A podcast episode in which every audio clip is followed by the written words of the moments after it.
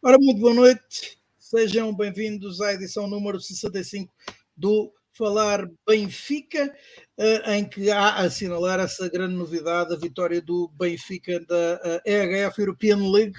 É a primeira prova de grande monta que o handball português ganha. Aconteceu uh, e foi favorável ao Sport Lisboa e Benfica numa Final Four disputada então uh, no, na Altice Arena bastante bem composta. As modalidades uh, são, uh, por isso, hoje, o tema inicial, começando obviamente com este destaque da EHF European League, também abordaremos um, outros resultados, resultados da modalidade, um, começando pelos de Fernando Pimenta na canoagem, ganhou quatro medalhas de ouro num só dia na Taça do Mundo, fora outras, uh, outros troféus conquistados pelo canoista de Ponte Lima. Um, falaremos também, um, e uma vez que juntamos, uh, por exemplo, os campeonatos de, de futebol uh, de formação às modalidades, como é habitual, um, falaremos sobre as circunstâncias que, em que se processou a conquista do Campeonato Nacional de Júniores Masculino de Futebol. lembramos que o Benfica venceu o Sporting de Braga um, num jogo que, em virtude daquilo que ocorria uh, mais a norte, uh, um, foi, acabou por ser impróprio para cardíacos. Um, depois passaremos então para aquilo que é habitualmente o tema de lançamento deste programa, que é, obviamente, o futebol profissional. Uh, falaremos sobre as declarações de Domingos Soares Oliveira na Euronext Lisboa entre as quais disse que uh, o Benfica não tem qualquer necessidade de vender jogador A ou B, isto referindo-se, uh, no caso concreto, a Darwin Nunes, uh, e também aproveitou a ocasião para desvendar aquilo que considera, em seu entender, os 10 desafios importantes para o futuro do Benfica. Um, ora, o futuro já começa, se não me engano, dia 24. Uh, o Benfica tem já então a apresentação para depois preparar uh, as pré-eliminatórias da uh, Liga dos Campeões. Um, estão já confirmadas as contratações do avançado Petar Musa e ainda do uh, lateral esquerdo do Mihailo Ristic. Um, e também comentaremos um, o rescaldo, ou faremos o rescaldo dessa operação de subscrição do empréstimo obrigacionista a três anos. O Benfica conseguiu então uh, o montante que pretendia, mais de 60 milhões de euros, sendo que havia uma procura uh, que se cifrou em 88,5 milhões de euros. Tiago Dinho, começo por ti, boa noite. Uh, tu tiveste em todo lado das modalidades este fim de semana, andaste por entre também o pavilhão João Rocha, depois Altice Arena, viste o Benfica um, sair vitorioso também dessa ao vivo, tiveste esse, esse privilégio de ver o Benfica vitorioso na IHF European League. Um, como, é que, como é que foi a sensação? Foi excelente. Boa noite a todos. Foi, a sensação foi excelente, uh, foi fantástico. Uh, é uma vitória enorme do handball português, uh, em particular, evidentemente, do Sport Lisboa Benfica, que é o que me interessa, em particular, mas é a maior conquista de clubes de, uma de clubes portugueses de uma modalidade europeia. O Sporting já, tinha, já, já venceu duas taças Challenge, que é a terceira competição europeia, e o ABC também venceu uma, infelizmente contra nós. O Benfica já tinha estado em duas finais de taça Challenge, em 2011 e em 2016, onde perdeu as duas. Uh, na EHF, o melhor que tinha, como a equipa portuguesa tinha feito, foi o Futebol Clube do Porto, em 2019, que chegou à Final Four e depois acabou por perder no jogo de apuramento para a final. Uh, e o ABC, histórico ABC, uh, em 1994, teve na final da Taça dos Campeões Europeus, uh, mas quando saiu derrotado pelo Teca de Espanha. e portanto, era um, muito difícil vencer esta competição. Creio que hoje também faz todo o sentido nós começarmos por, por, por este ponto, porque além de uma enorme vitória do Benfica, nós várias vezes aqui no Falar Benfica, por coincidência, Tivemos jogos europeus uh, desta equipa à terça-feira uh, e nós iniciávamos exatamente por isso, por dar essas boas novas. Uh, e o percurso desta equipa do Benfica nesta competição, esta época, é qualquer coisa de sensacional. O Benfica teve que fazer duas, pré duas eliminatórias antes de chegar à, à fase de grupos para, para, para chegar, para chegar uh, à fase de grupos, o Benfica teve que eliminar o sexto classificado, o atual sexto classificado do Campeonato Suíço, em que a equipa do Benfica foi vencer primeiro a Suíça por 31-24 e depois em Lisboa carimbou com 29-18. Na segunda eliminatória apanhámos a primeira equipa alemã uh, que encontramos neste percurso, encontramos três. Uh, apanhámos o oitavo, o atual oitavo classificado no campeonato alemão, o Lowen, uma equipa com muita tradição na Alemanha, que inclusive já tinha vencido esta competição e que já foi campeão alemão. Uh, fomos empatar a Alemanha por 31-31. Era uma eliminatória onde o Benfica já, não, já por si não era favorito. Uh, portanto, logo na Alemanha dissemos ao que íamos, empatámos 31-31 e depois em Lisboa carimbámos com uma vitória espetacular, vencendo por 33-28. Na fase de grupos, apanhámos um grupo difícil e apanhámos o GOC que uma equipa dinamarquesa que está a lutar pelo título dinamarquês e, portanto, uma equipa de um, de um, que vem de um país com enormes tradições uh, na modalidade, uh, uma equipa, um país que regularmente é campeão da Europa e campeão do mundo, uh, e inclusive, creio que não no último, nos últimos Jogos Olímpicos, mas nos penúltimos foi campeão olímpico. Apanhámos o Nantes de França, que era um dos, um, um, dos potenciais candidatos à conquista desta, desta, desta, desta competição. Apanhámos o Lengo da Alemanha, mais uma equipa alemã apanhámos o Cox da Finlândia e apanhámos o Medvedev, que é o campeão russo. Uh, a verdade é que era expectável que o Benfica pudesse lutar pelo apuramento uh, para os oitavos de final da competição. Uh, portanto, ia conseguindo ficar nos quatro primeiros lugares do grupo. a verdade é que o Benfica fez bem mais do que isso e acabou por ficar só atrás do GOG da Dinamarca, conseguindo ultrapassar tanto o Nantes, que é só neste momento o segundo classificado em França, e estamos a falar uh, da equipa uh, de um dos campeonatos mais fortes do mundo, como o alemão, uh, e o Lengo, que ficaram consecutivamente em terceiro e quarto lugar neste grupo, e o Lengo, que é sétimo classificado alemão do campeonato alemão. Nos atrás final apanhamos o, o, Toulouse de França, que era um adversário, mais uma vez, de um, de um campeonato extremamente competitivo, a par do, do, do alemão mais forte do mundo.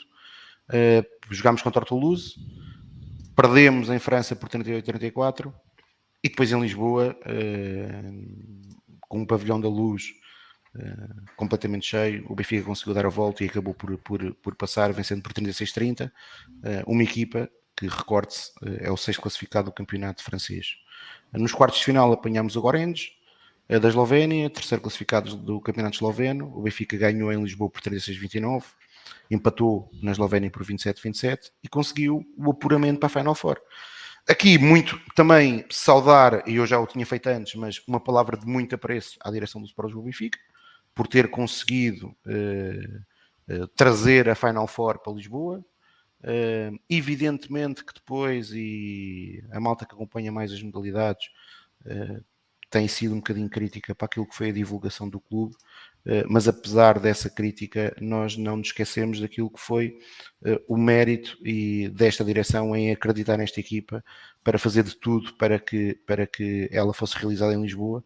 E a verdade é que se comprovou uma aposta, uma aposta muito certa, muito acertada, não só pela vitória do Benfica, mas porque no final do dia, nos dois dias, o pavilhão teve muito bem composto e estamos a falar uh, de um país, o nosso, que infelizmente eh, não tem assim, não tem por aí além uma, uma grande cultura desportiva. Eh, mas a verdade é que chegando à Final Four, eh, que no ponto inicial, no início da época, provavelmente poucos julgavam que fosse possível, a equipa do Benfica tinha pela frente o vice-campeão polaco, e para termos uma ideia, é vice-campeão, o campeão polaco vai jogar a Final Four da Champions League, da principal competição clubes. Uh, tínhamos o campeão alemão, que por acaso no início da época, uh, campeão alemão e detentor do troféu uh, da taça EHF, que por sinal venceu o Mundial de Clubes, vencendo na final o Barcelona, e o atual campeão alemão, portanto vai-se sagar campeão alemão, e tínhamos uma equipa croata, portanto era uma Final Four, sem sombra de dúvida, de um nível extremamente difícil, em que o Benfica, independentemente do que fizesse, já teria prestigiado aí bastante o handball português. A verdade é que a equipa do Benfica fez uma exibição monstruosa nas meias finais, muito também por culpa do desgaste da equipa polaco, é um facto, mas isso são coisas que o Benfica não teve culpa. com um pavilhão a apoiar muito a equipa do, do Benfica. A equipa do Benfica venceu por 26-19, num jogo que acabou por ser bem mais fácil do que aquilo que era expectável. Uh, e depois na final, uh, pronto, foi, foi, é uma epopeia, a final do jogo em si é uma epopeia. O Benfica foi um jogo muito equilibrado.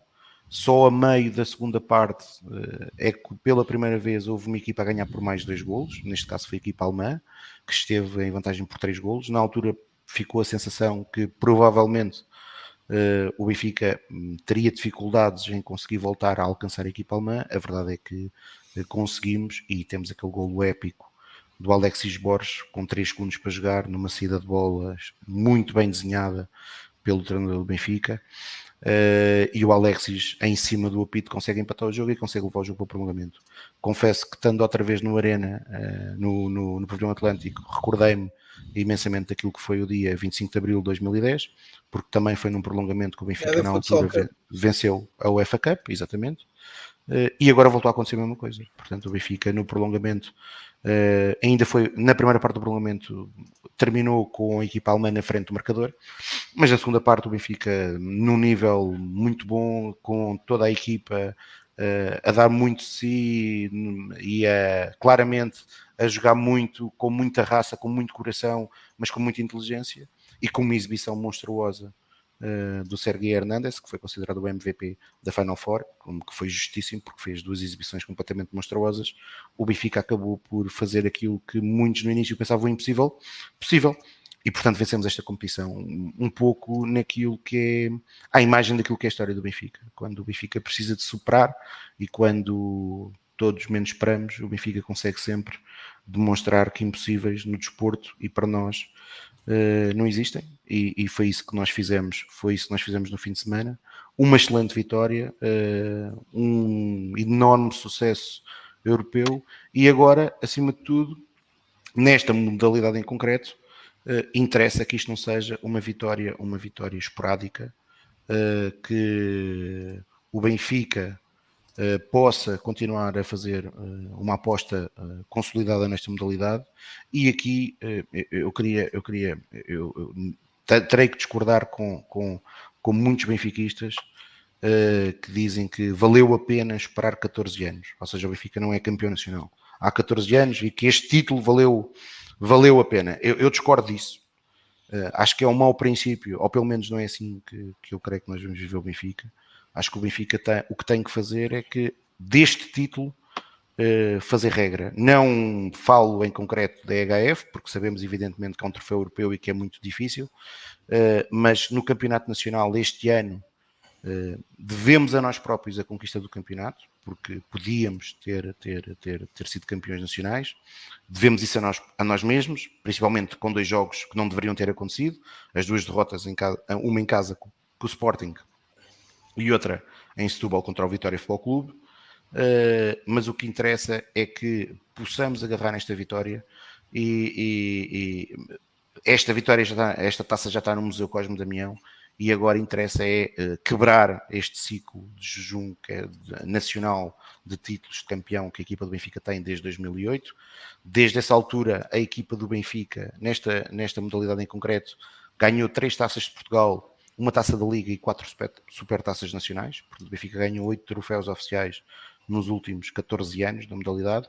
Eh, e, portanto, é preciso que eh, esta aposta que existiu este ano e bem da direção, eh, numa, numa, numa liderança da, também da secção que merece, merece, merece, merece o nosso aplauso, porque de facto levou o Benfica a estar mais perto do gap que existia para Sporting e Futebol Clube do Porto e agora é dar continuidade para rapidamente conseguirmos uh, voltar a conquistar o título de campeão e podermos finalmente nesta modalidade uh, ter lutar por, por vencer regularmente e não estar tantos anos afastado. Foi assim que aconteceu no voleibol. O voleibol também, quando em 2008 a equipa do Benfica conquistou o sétimo campeonato, a secção de voleibol só tinha três campeonatos nacionais. Uh, hoje, 14 anos depois, a secção de vôlei tem 10 campeonatos. Portanto, 14 anos depois, a, equipa, a secção de voleibol conseguiu ganhar 7 campeonatos. Portanto, é, é, é necessário que o, que o, handball tenha a capacidade de fazer o mesmo. Uh, existem bons indícios, pelo menos aparentemente, por aquilo que uma, uma leitura na transversal ainda do documento do orçamento, mas existe bons indicadores que o Benfica vai continuar a apostar forte nas modalidades de pavilhão, nas suas várias vertentes, nos vários setores, como no futebol feminino, o que desde já saúde, e portanto o que eu espero sinceramente é que o Benfica faça disto, faça desta conquista o renascer do handball do Benfica, porque eu sou de uma geração que, eh, por, por, por, por, por, ter, por, ter, por ter nascido nessa altura, não tem culpa, né? mas que eh, acompanhou a melhor altura do handball do Benfica, que foi uh, o, o, a segunda metade da década de 80, sim, sim. Início da década de 90, que foi, que foi sem sombra de dúvida, a melhor, a melhor, a melhor época no setor masculino uh, para, para a secção de handball. Uh, e, portanto, esperar que esses tempos sejam, sejam, possam retornar e que o Benfica possa vencer o campeonato regularmente. Agora, obviamente, saudar todos os dirigentes, começando pelo presidente Rui Costa, pelo vice-presidente Fernando Tavares, uh, pelo, pelo, pelo responsável pela secção, o Leandro, e por todo o e, e, equipa técnica e jogadores que foram sensacionais neste fim de semana. Uh, ob, obviamente que esta vitória uh, e é extraordinária, é um marco muito importante, mas evidentemente não relativo a tudo o resto da época das modalidades do Benfica, eh, nem do futebol. Eh, mas eh, não se poderia ser festejada de outra forma que não com, com, com bastante felicidade. Passaram 48 horas e eu ainda continuo bastante contente. Para mim, naquele dia em específico, foi, foi bestial, e aqui começo, se calhar, também já por falar um pouco sobre o que foi o fim de semana porque tinha acabado de vir do Rocha a correr. Já agora, antes de tu uh, continuares com o fim de semana e fazendo a, a, a, ligação, aproveitando a ligação que fizeste com o, o voleibol.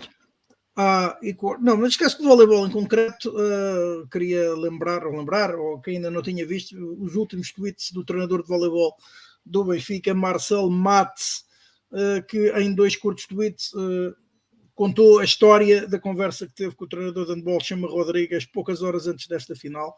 Disse então o Marcel Matos: eh, Olha só, no domingo pela manhã encontrei às 8h50 o Chema no clube, chegando de carro. Eu estava lá pela escolinha do Teu, que é o filho, conversámos três minutos. E eu perguntei: Então e? Hoje? E ele: é, é muito difícil, os caras são muito bons. Me explicou o sábado, mas se tudo der certo, temos, e depois continua, temos chance, temos o ambiente, os adeptos, os árbitros, enfim, temos tudo mesmo.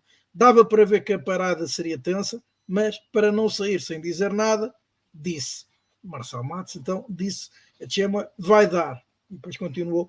Foi um jogo incrível, parabéns, Chema, e deu, como tu disse na BTV, queria virar uma lenda do Benfica e agora é. Abraços. Estes foram então os tweets de Marcelo Matos ilustrados com uma foto que, entretanto, já é pública e conhecida dos benfiquistas, com um abraço entre ambos após essa conquista.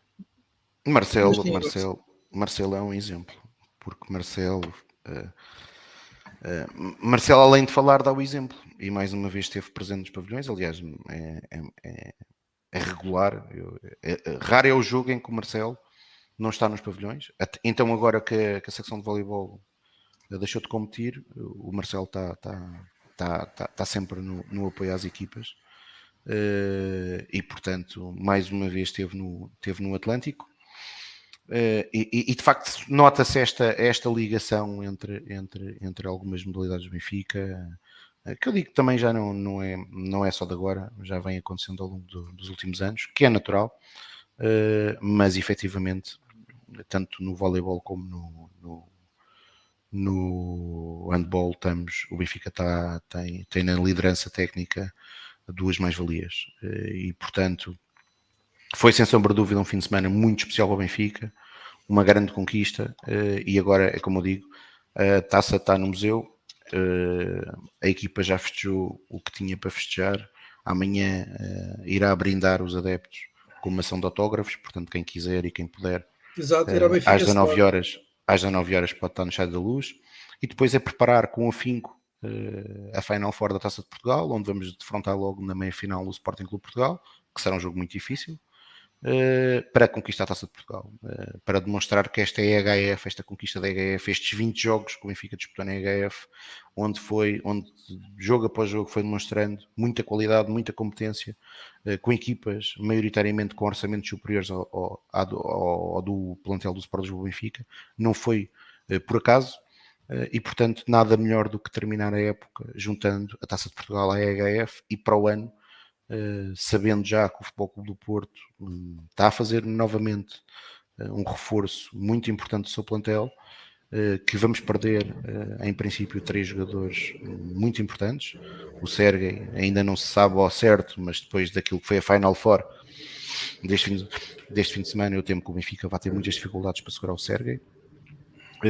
Vamos perder o Rogério Moraes e o Lazar Kuzik e portanto esperar com o Kiko, desculpem, Uh, esperar que o Benfica consiga, consiga, consiga substituí-los uh, com atletas de, uh, de valia similar, sabendo que não é, que não é, que não é fácil, mas uh, para o ano temos de estar na luta pelo título e temos de recuperar um título que de facto já há muitos anos que, que, que não o conquistamos. E eu particularmente achava que deve ser uma meta desta secção não estar eh, não, não bater o, o péssimo recorde que, é, que aconteceu de, de, quando conquistámos o título pela última vez, em 2008. Quando o Benfica conquistou o título em 2008, o Benfica já não vencia o Campeonato Nacional de Handball há 18 anos. O último título tinha sido em 1990. Aí, com uma particularidade, porque o Benfica não teve vôlei, pelo menos durante dois ou três anos, uh, não teve vôlei, desculpem, não teve handball durante dois ou três épocas, uh, na altura de João Vali Azevedo, quando ele decidiu incompatibilizar-se com a secção, com a Federação Portuguesa de Handball e terminar uh, com o setor masculino de handball. Uh, portanto, parabéns a todos, especialmente àqueles que contribuíram de forma inelével para este sucesso inédito na história do handball português e do Sport Lisboa Benfica. Ficou marcada, vai ficar marcado na história do, do clube como uma, como uma das páginas de ouro do Sport Lisboa Benfica. Relativamente as restantes modalidades, uh, o hockey patins, que na semana passada tinha aqui sido muito crítico, conseguiu a meio da semana, uh, com Tova Longo, uh, revencer no pavilhão número 1 um da Luz e, portanto, venceu com, com relativa facilidade. Uh, a qualidade dos jogadores do Benfica e os jogadores do Benfica decidiram colocarem, colocar no ringue a qualidade que de facto têm, que é muito superior à, à do Valongo, e, portanto, o Benfica garantiu o apuramento para as meias finais. Primeiro jogo no, no pavilhão João Rocha, no domingo, uh, onde o Benfica empatou 2-2, depois de ter estado a vencer por 2-1 até 2 minutos do fim da, da, do tempo regulamentar.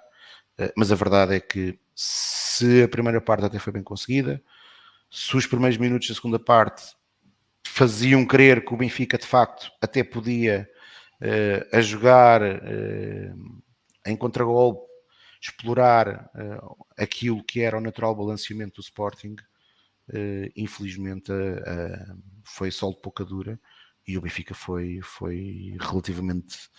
O Sporting dominou o jogo, o jogo quase todo na segunda parte. São incontáveis as bolas que bateram nos ferros da baliza de Pedro Henriques. O Benfica conseguiu, mesmo assim, resistir até quase dois minutos do fim da partida, mas acabou por sofrer 2 a 2. E depois, no prolongamento, Uh, o Sporting quis mais vencedor que o Benfica. O Benfica limitou-se quase sempre a tentar escutar o tempo, o tempo de ataque. Uhum. Uh, e nas grandes penalidades acabamos por, uh, por ser, não sermos tão felizes como o adversário e o Sporting acaba por estar na frente da eliminatória, vencer por um zero e diga-se passagem por aquilo que foi o jogo a vitória é justa do Sporting Uh, esperar que a equipa no sábado, às 20h30 do pavilhão número 1, consiga reagir e consiga, e consiga empatar a eliminatória uh, e fazer um, um uh, nesta final. O basquetebol apurou-se com relativa facilidade para a final do, do Campeonato Nacional, vencendo o Oliveirense. No próximo sábado, é um sábado em grande no, no, no pavilhão, nos pavilhões do, do Sport do Benfica. Portanto, às 15 horas vamos ter o primeiro jogo da final contra o Futebol Clube do Porto, que será o nosso adversário. Às 17 horas vamos ter o Benfica uh, a jogar o segundo jogo das meias finais do futsal uh, feminino uh, contra a Nova Semente. portanto, em caso de vitória, a equipa do Benfica fica logo parada para a final, porque venceu o primeiro jogo. e depois temos às 20h30 o segundo jogo das meias finais do Hockey Patins, em que vamos receber o Sporting Clube Portugal. Hum, relativamente também a modalidades, o que o Benfica, durante o fim de semana, o handball despediu-se do Campeonato Nacional com duas vitórias, duas vitórias no, no pavilhão uh, número 2 do, do, do, Complexo do Benfica. Infelizmente foi pena, devido ao número de jogos, não ter sido possível fazer a recepção à equipa, à equipa campeã nacional uh, de uma forma mais, mais, condizente. Uh, e, e, e, o, e o futsal, neste momento, joga sexta-feira o segundo jogo da, da final, da, dos quartos de final da, do playoff. Fomos vencer por 3-1 ao campo do Leões de Porto Salvo, portanto, em caso de vitória na sexta-feira, o Sport Lisboa Benfica estará apurado para as meias finais da competição uh, e, portanto, uh, em linha com aquilo que é, que é, que é, que é expectável. Uh, e, portanto, creio que, de forma resumida, este é um balanço das modalidades. Obviamente que hum, depois temos aqui o Fernando Pimenta e, te, e temos as informações uh, de outras modalidades que eu não acompanho, mas que sei que o Pedro Carmo uh, tem. tem, tem fará com grande tem, diligência. Não, e tem informação porque acompanhou. antes de irmos ao Pedro Carmo, vamos antes ao Carlos. Uh, Carlos, como é que, que rescaldo fazes das modalidades do clube? Nesta saudações, saudações benfiquistas para começar. Uh, bom, um fim de semana que foi, foi efetivamente um fim de semana em grande, vários, vários motivos, aquele, aquele percalço uh, ao nível do hockey, uh, mas, mas pronto, é mais ou menos obrigatório começar pelo handball masculino. E, e eu inicio com, pronto, logo uma tomada de posição que me pode valer em uns espancamentos, que é eu por defeito até sou uma pessoa que não ligo nenhuma handball. Na escola não achava piada, era aquele desporto que tinha que ter e tal, mas eh, pronto. Certo é que eh, com aquilo que foi o percurso desta equipa ao longo deste ano uh, e com, a, com, as sucessivas performances, uh, nomeadamente na, na, em todo este percurso europeu que o, que o Tiago uh, já historiou e bem, eu dei comigo a não conseguir largar a televisão. Uh, não, não estive no, no Altice Arena, efetivamente, mas vi os jogos todos, um, estes dois uh, em concreto, agora da, da, da Final Four. Um, sem conseguir em momento algum uh, largar uh, a televisão. E, e, e, só isso, desde logo, é um mérito uh, gigantesco para aquilo que tem sido o trabalho de Chema Rodrigues. repito, para uma pessoa que não, não acha particular piada ao handball como desporto em si. Só que é Benfica, não é? E, e portanto, sendo Benfica, nem que seja uh, carica às três tabelas em recinto coberto, é, é, sempre, é sempre para ver, uh, e nomeadamente então ver o Benfica ganhar é uma alegria imensa. Uh, dito isto, historiando um bocadinho, porque há aqui alguns pormenores que eu acho que são, que são dignos de, de nota. Uh, na, na meia final, uh, uma vitória sem qualquer tipo de contestação e até, e até relativamente folgada, por, por, por 26-19, contra o Visla Ploc, alicerçada, uh, acima de tudo, um, em dois fatores. Mais uma vez, que já foi aqui falado, Sérgio Hernandes, absolutamente brutal a defender. Defendeu na, na meia final 52% dos remates que lhe fizeram à baliza, 16 em 31, o que é uma, o que é uma estatística eh, para lá de estratosférica, e por outro lado, uh, quase a fazer lembrar um treinador de futebol da nossa praça que dizia que aquilo era importante, era ter um cá atrás que defendesse e um lá à frente que as metesse lá dentro e o resto não fazia grande diferença. Petar de Ordic, com, que foi inclusive é o melhor marcador de, da prova, uh, com 108 uhum. golos, se não me falha a memória, execo com um outro jogador, alemão, creio, uh, que teve uma eficácia de 100% no, nos livros de 7 metros uh, e, portanto, dois muros, um um atraso um à frente. Uh, em termos de consistência defensiva, Rogério Moraes e Alexis Borges quase intransponíveis e, portanto, uh, uma, uma exibição de grande, de grande solidez uh, e a presença na final. Chegada à final, era, era o tal jogo, era um dos tais jogos em que o Benfica se tem dado bem, uh, até historiando as finais europeias do, do futebol, uh, com o estatuto de underdog, é? porque o Benfica, efetivamente, se perdesse com o Magdeburg, o, o, detentor do troféu em, em título, uh, pronto, era era pena, etc. Os benfiquistas ficavam tristes, mas é daqueles jogos em que o Benfica tem relativamente pouco a perder e tudo a ganhar. Uh, e o que se viu foi um jogo absolutamente épico, de superação. Um, há, há, alguns, alguns pormenores uh, que são, que são obrigatórios assinalar. Uh, e, nomeadamente, se calhar vou, vou dizer coisas que podem não ser uma grande novidade para, para os seguidores mais frequentes do handball, mas lá está, para mim que sigo pouco, uh, coisas que me impressionaram. Por exemplo, Ole Ramel, que é, que é para aí o alemão menos alemão que eu me lembro de ver, um pouco como eu costumo dizer de, de Jürgen Klopp, uh, porque pela forma tem uma frieza enorme a finalizar, mas depois a forma aguerrida como festeja, como puxa pelos colegas, um, absolutamente brutal. Uh, não só jogar na ponta, como também quando Petar de Ordic falhou o primeiro um, livre de 7 metros em toda a Final Four, uh, foi ele que foi chamado uh, e manteve uma eficácia elevadíssima. Uh, portanto, desde logo, esse um primeiro destaque. Uh, um jogador que consegue marcar uh, eh, 11 gols em 14 remates, uma eficácia de 80% brutal. Mais uma vez, na baliza, Sérgio Hernandes voltou a brilhar, ah, ah, foi considerado o MVP da, da, Final Four, não, não é por acaso. Depois daquela porcentagem superior a 50%, um, e num jogo, e é importante que se diga, na, na final, em que não teve direito a descanso porque Capdeville lesionou-se no aquecimento, teve que fazer a totalidade do tempo e defendeu uh, 14 dos 53 remates de que, que, a sua baliza foi alvo, portanto sendo determinante na, na vitória. Um, Lá na frente, há alguns casos que tenho que destacar, além de Ramel, que já fiz, uh, de Ordic fabuloso, nos livros de 7 metros, apesar de ter falhado um. Schalman, que, que aprendi uh, ao ler a entrevista que ele deu previamente à, à Final Four, que se, apesar do capa se lê assim por causa do trema que tem no nome, Schalman, que após ter saído duas vezes agarrado com câimbras, uh, voltou num espírito de sacrifício enorme uh, ao, ao, às quatro linhas e cada vez que entrou uh, marcava golos e manteve uma tradição muito interessante, que é a, a de, disputa, a de vencer sempre a competição europeia que disputa no ano de estreia em cada clube por onde passa. Portanto, a sua, uh, tinha sido assim nos dois anteriores clubes, uh, a sua missão Uh, manteve-se e, e, portanto, só por isso já valeu a pena, além, obviamente, de, de, do excelente contributo que deu. Depois, a força de Moraes, como, como o, o Tiago já disse, Alexis Borges ou o capitão Paulo Moreno, com um, pouco menos tempo de jogo, mas absolutamente uh, incrível no, no, no, trabalho defensivo. Uh, Lazar Kukic, lá está, infelizmente de saída, uh, outro gigante. e depois temos aquele, aquele final do tempo regulamentar absolutamente apoteótico. É? O Benfica chegou, como o Tiago disse bem, a ter uma desvantagem de 3 golos. Depois houve ali uma coisa estranha na arbitragem que não percebi após aquele que foi o último gol do, dos alemães.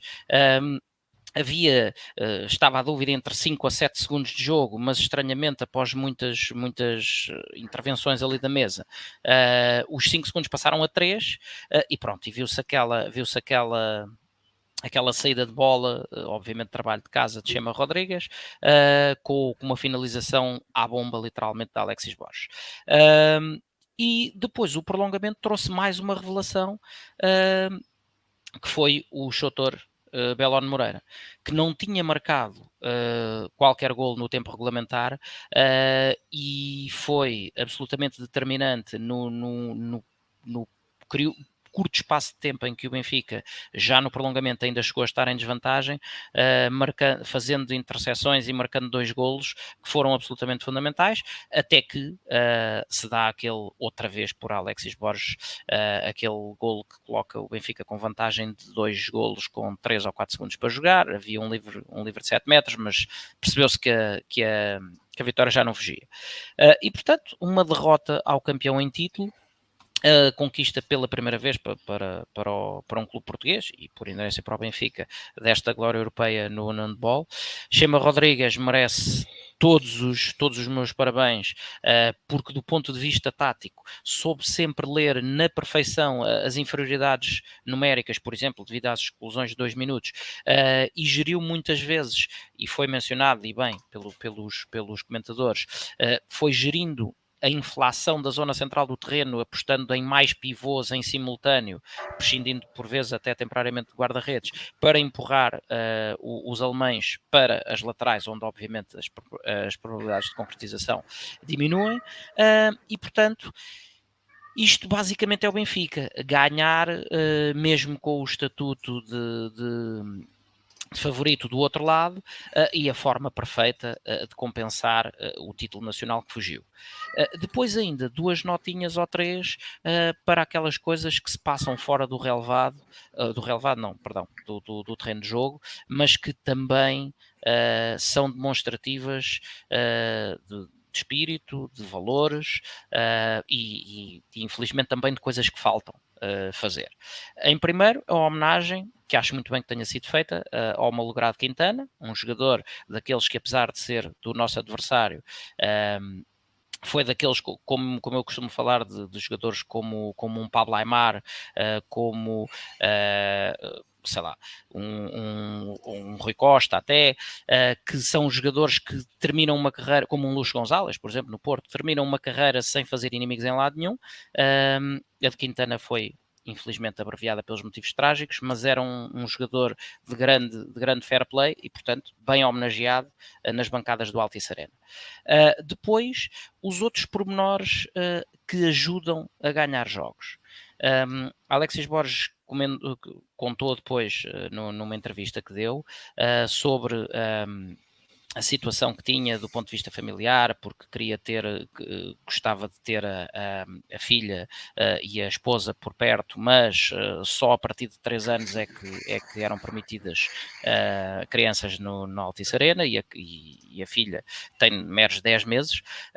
e o Benfica terá providenciado uma babysitter para tomar conta da filha do jogador e também da de, da de Belone, que já, que já mencionei aqui, que teve o desempenho que teve, e com isso proporcionar o contexto mais favorável do ponto de vista motivacional e mental para os jogadores. E, portanto, uh, se tantas vezes somos lestes a criticar aquilo que falta fazer, uh, aqui uh, um, parabenizar a, a decisão da, da, direção, creio que não sei se partiu da direção central, digamos assim, se partiu da própria secção, mas seja como for, partiu do, dos órgãos dirigentes do, do, Benfica.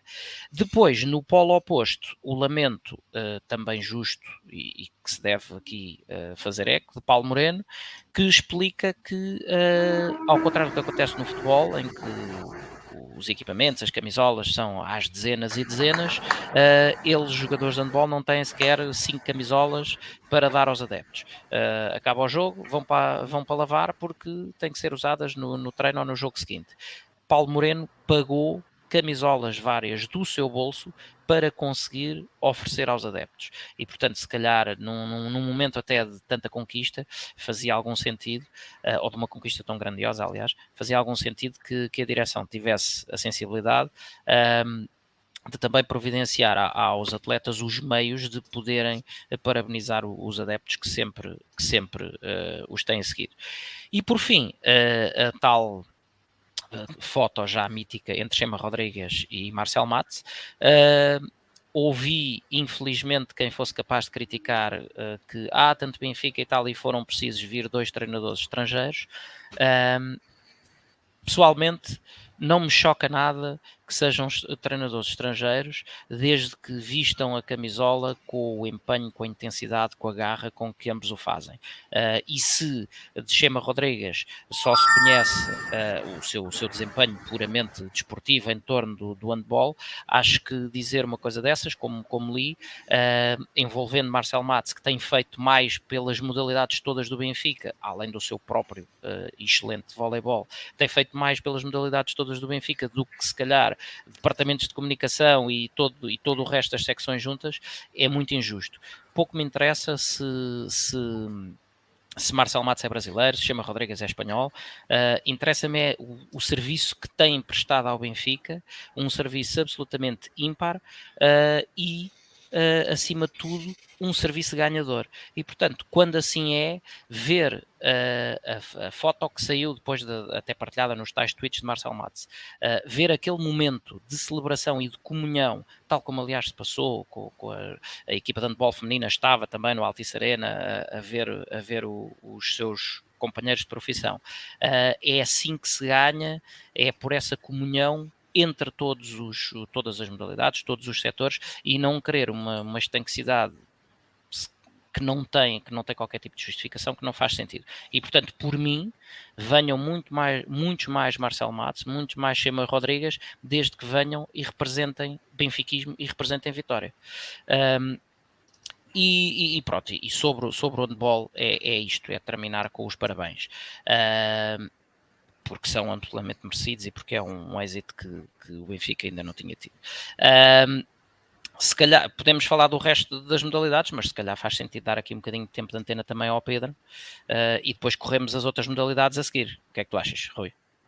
Sim, sim, exato. Então, Pedro, Ora, saudações benfiquistas a todos, boas noites. Uh, pronto, esta, este grande triunfo do handball foi aqui já devidamente escalpelizado, quer de forma emocional pelo Tiago, quer por esta forma uh, objetiva e pragmática pelo Carlos, que não gosta de handball, então se gostasse, Jesus, seria aqui uma análise simplesmente uh, surreal. Um, o Chema Rodrigues está a tratar disso, é atenção. É, está a convencer. Está, está, sem dúvida. Dou, dou o braço a torcer sem problema algum. Eu sou um pouco, eu sou um pouco como tu, também não gosto. A handball é daqueles esportes que não, não me diz absolutamente nada. Uh, mas fiquei feliz por esta vitória, acima de tudo por um, não, alegria, porque como tu disseste há pouco, desde que o Benfica ganhe, para mim está tudo bem, quero que o Benfica ganhe sempre. Reconheço a importância desta, desta conquista, mas acima de tudo acho que, que é que é muito merecido para adeptos do, como o Tiago, que estão sempre a acompanhar as modalidades, que muito lutam pelas modalidades, que, que muito sacrificam, do, sacrificam muito do seu tempo em prol das, das modalidades estarem presentes e tudo fazem para, para cativar adeptos e para, para que as pessoas vão, vão aos pavilhões. Eu acho que um adepto como o Tiago e outros que estão, nós também conhecemos, que, que muito defendem as modalidades mereciam uma vitória destas, mereciam estar presentes numa vitória destas. Eu sei que o Tiago tinha, tinha muita vontade que o, que o pavilhão estivesse cheio. Infelizmente não esteve totalmente cheio, mas acho que teve uma moldura humana que não, que não envergonhou ninguém. Acho que o apoio foi, foi excelente e acho que. Esteve muito bem composto. E jogou. Acho que foi muito merecido. Acho Acho que o, o Tiago e outros, mas aqui permito-me falar mais do Tiago, acho que o Tiago teve um, um bocadinho de, de, cunho na vitória, porque tudo o que fez para que, para que esta Final Four conseguisse ser um sucesso, pelo menos naquilo que na parte que competia, que era de, de levar adeptos ao, ao pavilhão. Foi uma excelente vitória e, como o Tiago disse bem, que seja o primeiro passo para que, de facto, a modalidade no, no Benfica volte às conquistas, porque não faz muito sentido o Benfica estar tanto tempo arredado de, de, de títulos de campeão nacional, no, seja em que modalidade for, muito, muito menos nesta, que agora tem uma, uma vitória uh, europeia deste nível.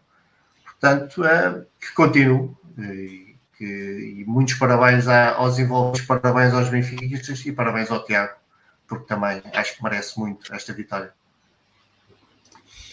Um, e uma vez que a tua especialidade são os esportes aquáticos, podia-te comentar aos triunfos, aos triunfos ah, de Fernando okay. Pimenta nesta na taça do mundo. Sim, sim, sim. sim. Eu, acho que recebeste, ah, fantástico. Recebeste um passo fácil, Carmo, aproveita, recebeste um passo fácil. O, o Fernando, o, sim, sim, sim. O, o Fernando, o Fernando, quer dizer, quatro medalhas, medalhas de ouro numa prova, acho que é fantástico ele disse uh, no final dos Jogos Olímpicos que ia fazer tudo para, para ganhar o ouro no, nos próximos, que ia estar presente, que, que, não, que não está acabado, etc. E acho que ele está claramente a cumprir a palavra.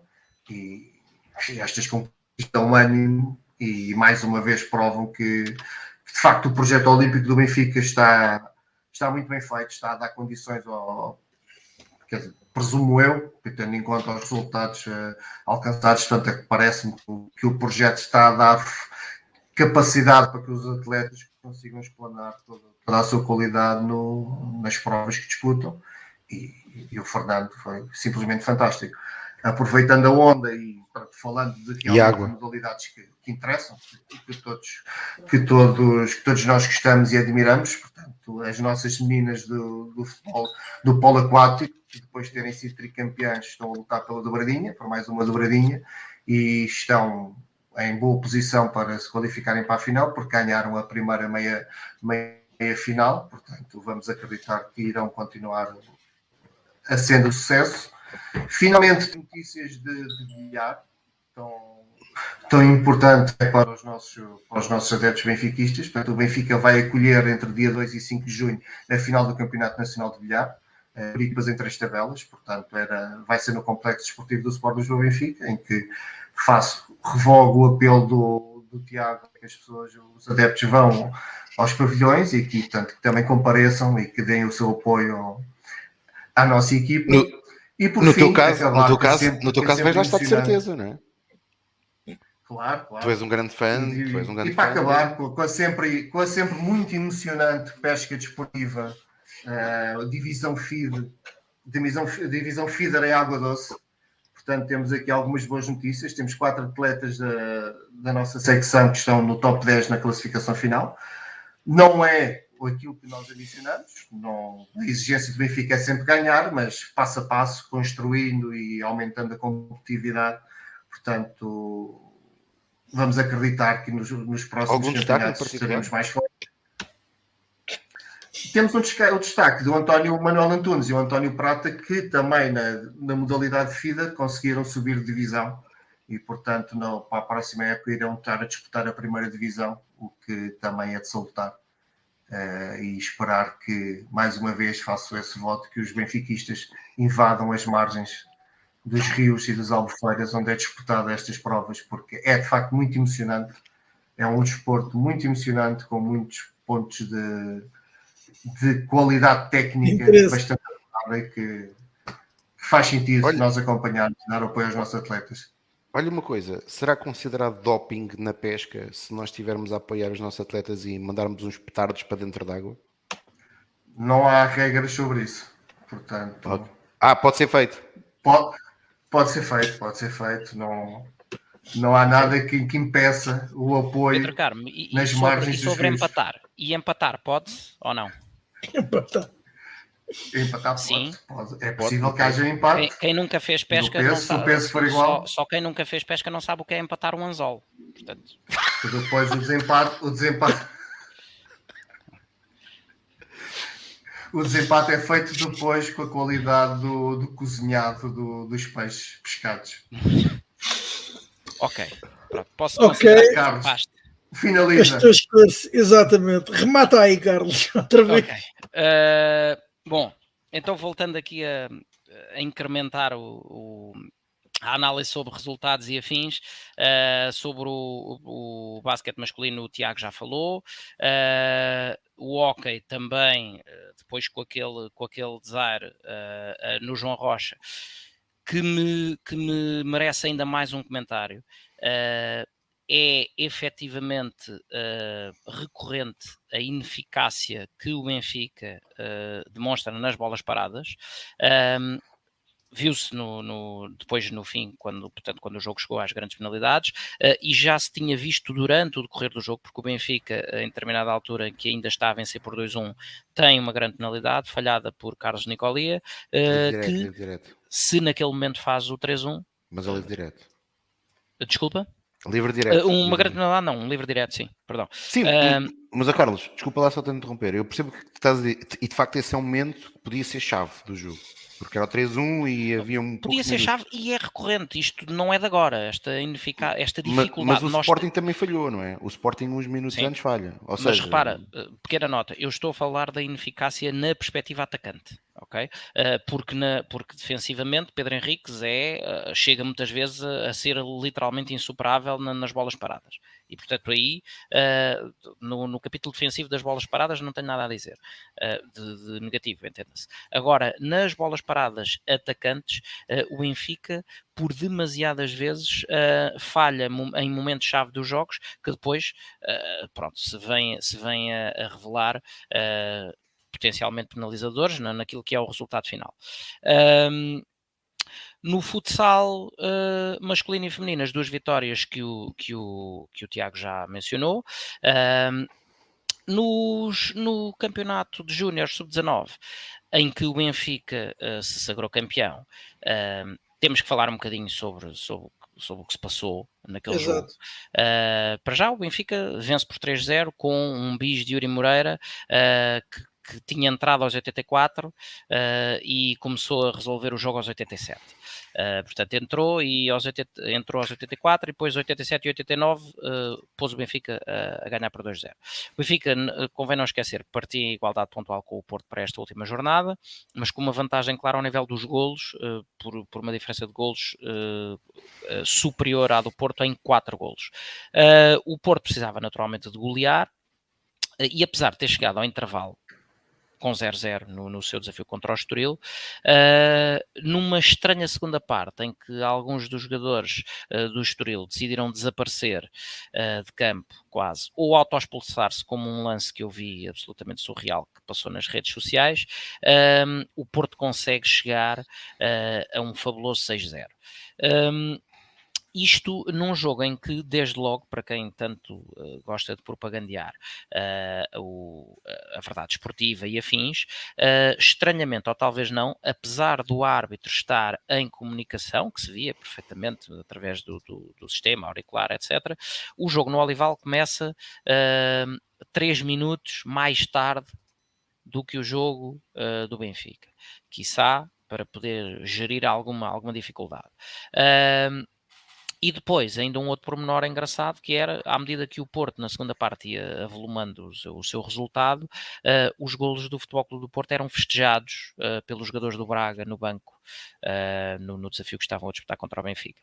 Portanto, não sei, não sei o, que é que, o que é que isto quererá dizer, mas quem, quem acho que as entidades competentes deveriam tirar as devidas ilações do que se passou, eh, porque só não teve outras consequências, porque o Benfica acabou por ganhar. Dizia eu então que o Benfica atacava, eh, que quiçá pressionado por estar, obviamente, a saber o, o que se passava no resultado uh, do, do, jogo a norte. Uh, mu muito coração, mas efetivamente não estava muito inspirado, até Yuri Moreira entrar para mudar a história, como disse, aos 84 minutos.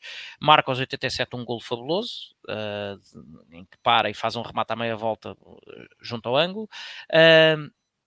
Nessa altura o Porto vencia por 5-0 uh, e precisava de mais um gol para se colocar em vantagem e, estranhamente, ou não, em Vila Nova de Gaia lá apareceu o 6-0. Uh, ah, foi então que uh, Yuri Moreira uh, faz o seu segundo gol aos 89, selando aí o, o passo que faltava para a conquista. Depois Franklin Ju, ainda aos 90 mais 5, acabou por fazer o 3-0. Uh, e depois uh, o resto é história e, e festa. Uh, mas que efetivamente continuam-se a passar coisas muito estranhas no futebol português, continuam. E, e, portanto, depois de dois anos de interregno, porque houve um campeonato interrompido a meio por causa do Covid e um segundo que já nem se realizou, o Benfica regressa ao título. Que, que, tanta falta faz e, e, que, que, os nossos, e que os nossos jovens tanto procuraram uh, numa época que para o futebol uh, júnior, para o futebol sub-19, digamos assim, uh, é coroada de sucesso porque junta a este título naturalmente a conquista europeia que, todos, que todos conhecemos. ao nível do, dos iniciados, na fase de apuramento de campeão, o Benfica ganhou facilmente à, à, Académica por 5-0, uh, uma vitória natural contra o Lanterna Vermelha. A situação continua muito difícil porque o Benfica tem uh, menos um ponto, mas um jogo a mais do que o líder Sporting, e portanto há que continuar uh, a tentar até ao fim, e logo se vê, até lavar do cesto é vindima. Um, uma notinha só sobre, ainda sobre a questão da. Ah, as nossas meninas no handball. Um, cumpriram o desígnio de, de terminar uh, o campeonato invictas, uh, voltaram a vencer na última jornada, uh, e só a última nota que queria dar, que é relacionada com a, com a canoagem, com este, com este póquer de medalhas de, de Fernando Pimenta. O homem efetivamente ganha em K1 500, em K2 500 misto com, com 3 a Portela, K1 1000, K1 5000, portanto e dizia ele ao princípio que não estava no auge da sua forma e que se iria soltando com, com o desenrolar das provas, e assim foi. Isto, isto num só dia. Isto num isto só dia, porque só no dia. dia anterior, devido a más condições, eh, as provas de sprint foram todas adiadas, e portanto.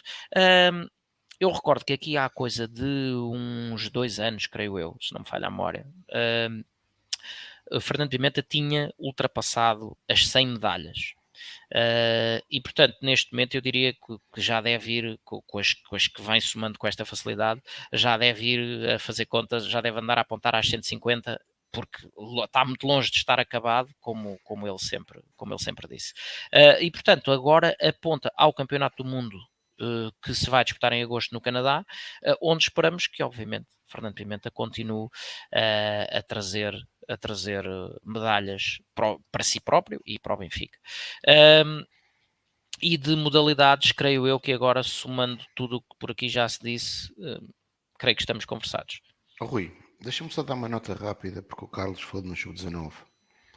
Uh, pronto, eu no sábado fiz um, fiz um tweet sobre, sobre o jogo uh, da luz, porque acho que é inusitado, foi a primeira vez que eu vi um, a comunicação social a falar que há uma equipa que perde o jogo, mas que não tem nada para disputar, que os jogadores caem no chão a chorar e que choram uh, como se não houvesse amanhã.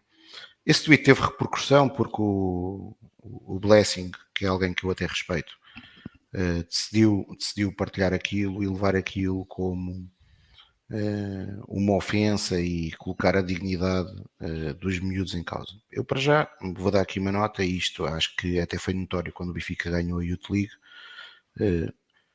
eu fico contente quando o Benfica ganha os campeonatos nacionais de júniores, como ganhou a Youth League, mas, por exemplo não faço, não considero que a Youth League, e é a Youth League, que mereça os exageros de festas que, que, que, que existiram por, um, por uma simples razão.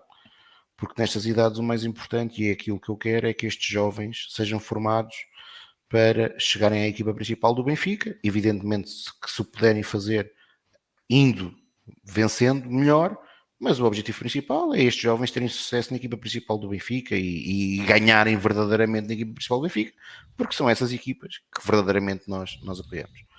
Eh, agora, creio, e o Carlos uh, deu aqui uma nota, que aquilo que se passou no fim de semana, e há outros relatos, que se calhar merecia, merecia alguma, alguma, alguma uh, investigação por parte da Federação Portuguesa de Futebol. Porque hum, há um conjunto de situações, tanto no Seixal como, como, como Olival, dizem-me de facto aquilo que o Carlos acabou de referir, que eh, eu não vi nada, confesso, eu estava eu estava no, no pavilhão, mas uh, desde atletas do Sporting Clube Braga a fechar golos do Futebol Clube do Porto, alguma coisa, alguma coisa faz pouco sentido, não é? Uh, e, e, portanto eh, talvez eh, seja importante em Portugal o foco ser efetivamente na formação desportiva dos atletas e se calhar menos em, em conquistar troféus que para todos os efeitos têm a importância que têm, mas que não são mais importantes para o desenvolvimento do, dos atletas. Uh, e o Cunha agora. Deixa-me só dizer para falar do, do, tema, já que também abordaste isso tudo. Uh, eu tenho a felicidade de conhecer o Blessing. Uh, eu não sei, pronto, não, não, vi, não, não, vi nem o nosso jogo, nem, nem o jogo no, do Porto. Ouvi os zunzuns, ouvi um, um lance ou outro que, que andou a rodar na, na, na internet. Uh, assim, eu não duvido nem por um segundo da honra e do profissionalismo do Blessing. Uh, não acho tenha sido por ele, não acho que ele tenha aberto as pernas, como se não, não acho, não, não acredito minimamente que isso possa ter acontecido. Outros atores dos jogos, pronto, isso, por eles não posso, não, não posso responder, mas do Blessing não, não acredito minimamente que haja qualquer, qualquer ato da parte dele que possa manchar a, a honra e a, e a verdade esportiva de um, de um jogo. Portanto, pronto, só queria deixar isso aí também, porque não, não me ia sentir bem comigo próprio quando este tema uh, a ser abordado. e, não, e, tu não, sabes, não dizer isso. E tu sabes, eu já tive com o Blessing uma ou duas vezes, até porque ele foi ter contigo, uh, e que tenho em boa consideração. Uh, consigo até um dos argumentos que ele, que ele dá para, para aquilo que se passou no Seixal é que os jogadores acabaram um, um, fim de ciclo e que tenham tenha sido por isso aquela descarga emocional.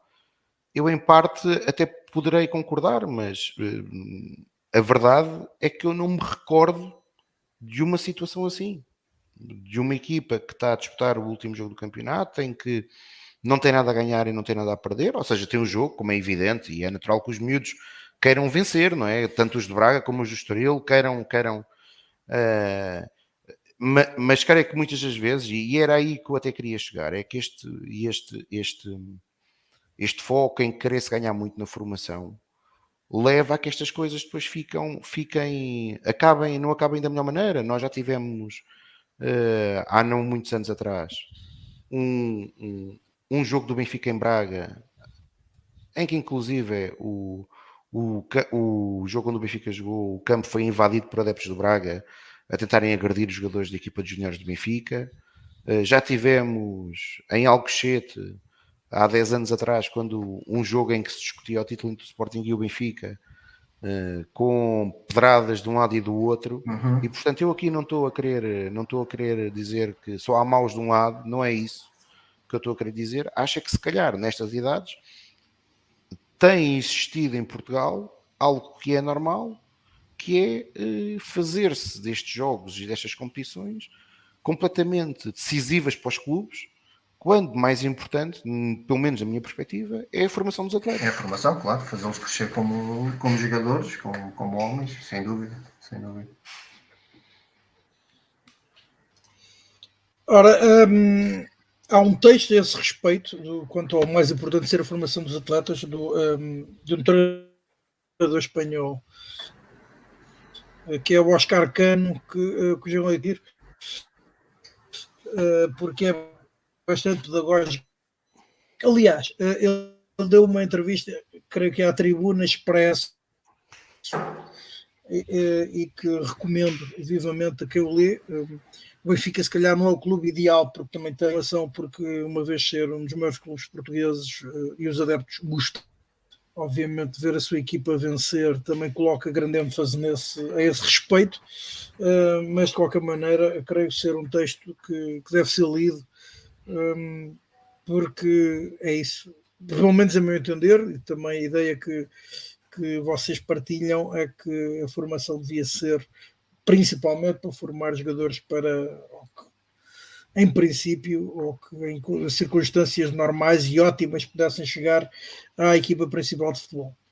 Oh, Rui, existe, por causa de estás a falar de um texto, existe uma reportagem feita, creio eu, pelo Mais Futebol, uh, a um dos responsáveis do, do, do Seixal.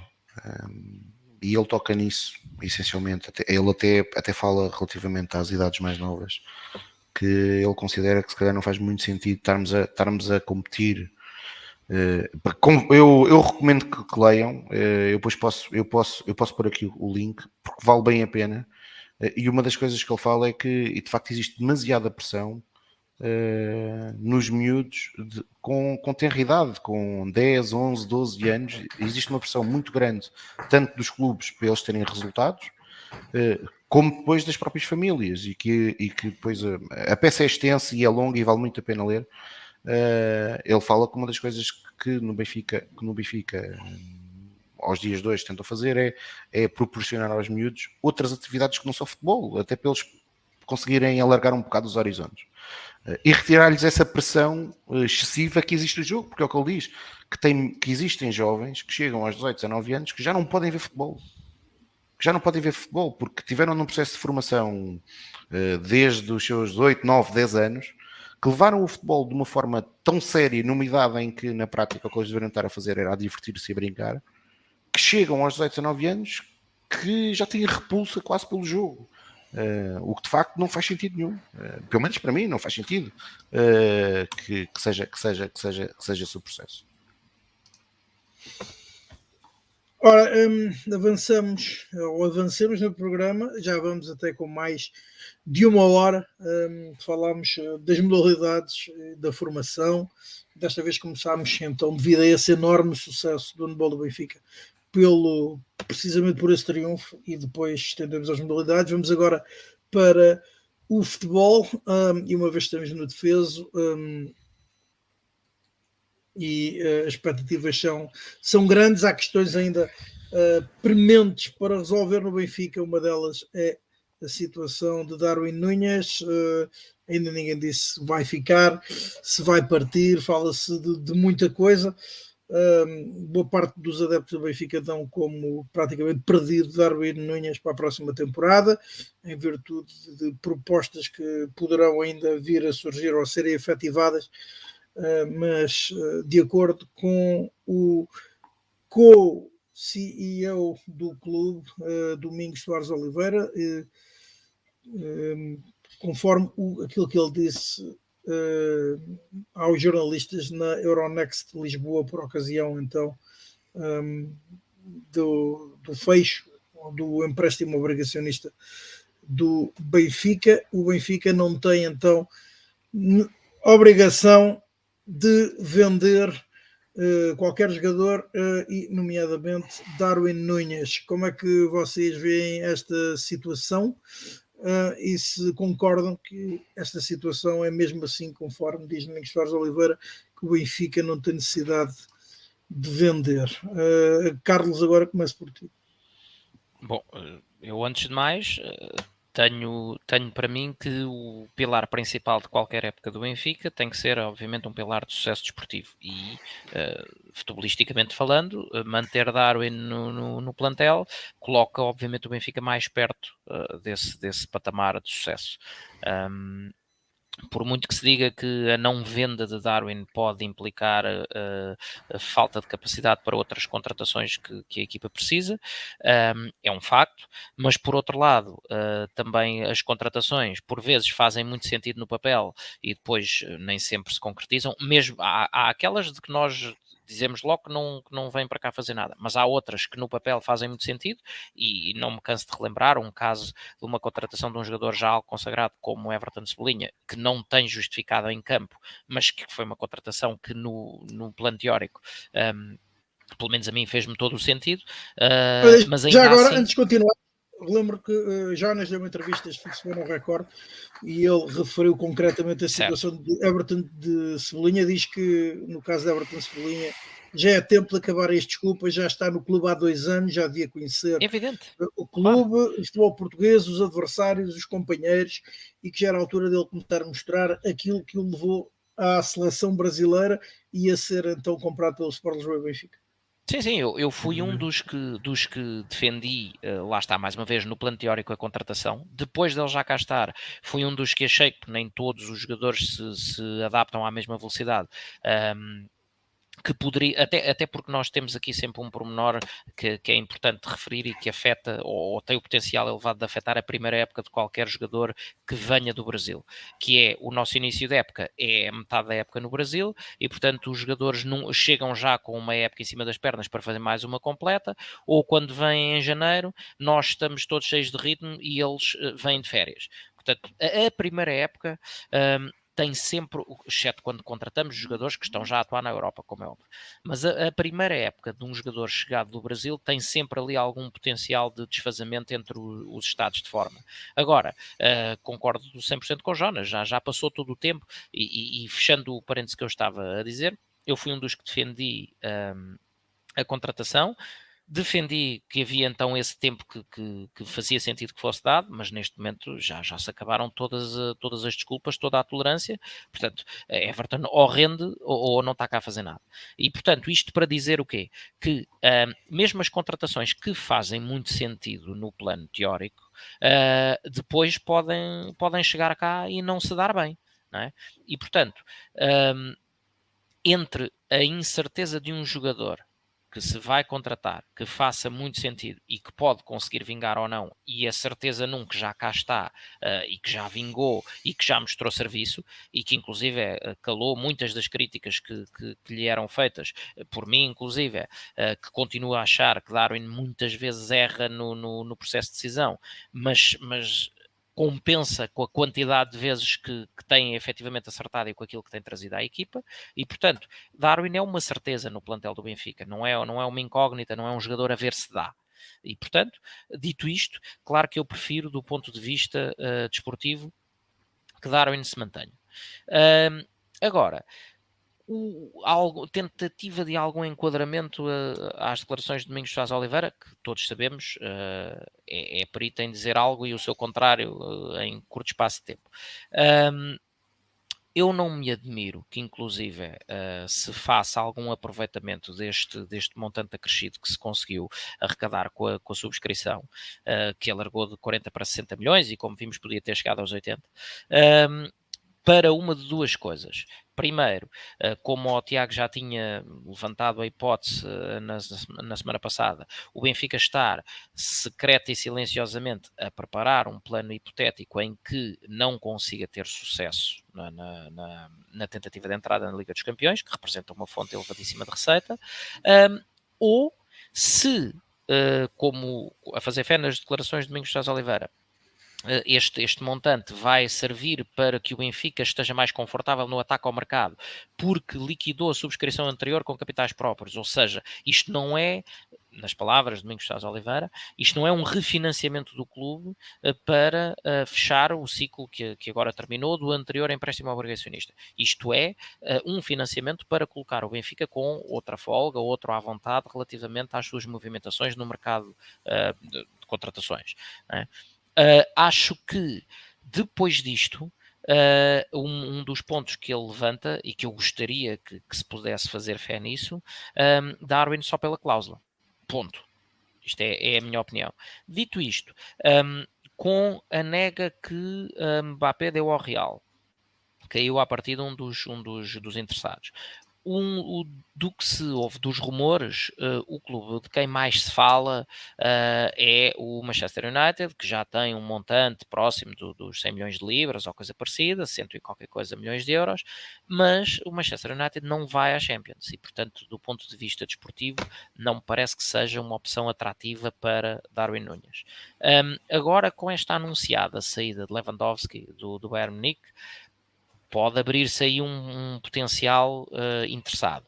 Contudo, uh, sabemos que o Bayern, um, ou, ou, de uma forma geral, as equipas na Alemanha uh, são bastante criteriosas no, no, nos, nos, gastos que fazem, mesmo na, mesmo na compra de, das estrelas mais sonantes, que acho que também temos que ter os pés um bocadinho assentes na, na, terra, por muitíssimo potencial que Darwin tenha, Darwin ainda não é uma certeza de nível mundial. É? Portanto, tenho algumas dúvidas que o Bayern chegasse à frente com, com aliás, como diz aqui o Ipluribus Unum, um, tenho algumas dúvidas que, que, o Bayern chegasse à frente para, para fazer uma aquisição de Darwin. Portanto, uh, é, é, para mim é tão simples quanto isto. E, e, e, só completando aqui o comentário do Lucena, não é só a reestruturação, Nuno, é efetivamente o facto de ser um clube que não vai à Champions. E, e portanto, para este patamar de contratações, clubes que não vão à Champions basicamente são imediatamente descartados pelos jogadores, porque obviamente uh, Darwin Nunes prefer, preferirá estar uh, para ser assim, no Benfica, um clube onde uh, vai lutar pelo acesso à Champions, mas onde tem uma certeza, vá, quase garantida, de que um, ehm, é titular indiscutível. E, portanto, uh, acho que é um contexto muito mais interessante para ele.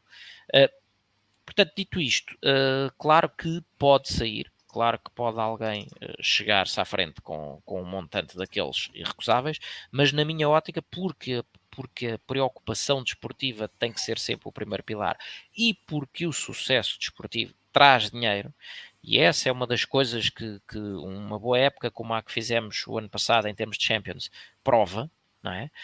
Um, o Benfica se não houver alguém que chegue e que bata a cláusula de, de, de Darwin Nunes, como aconteceu, menos a, a FII de negociação, vá, mas como aconteceu com, com o caso João Félix, uh, não me faz sentido algum que, que Darwin seja, seja uh, largado ao desbarato. Portanto, sim, tenho, tenho alguma esperança, não, não, não alinho no diapasão de, de muitos benfiquistas que sei que já, já dão, já dão uh, Darwin Nunes como um caso perdido. Uh, eu não estou, não estou nesse patamar. Acho que ainda há espaço para que uh, o Benfica consiga manter Darwin Nunes. Como diz aqui o China, o Benfica deve procurar manter os melhores.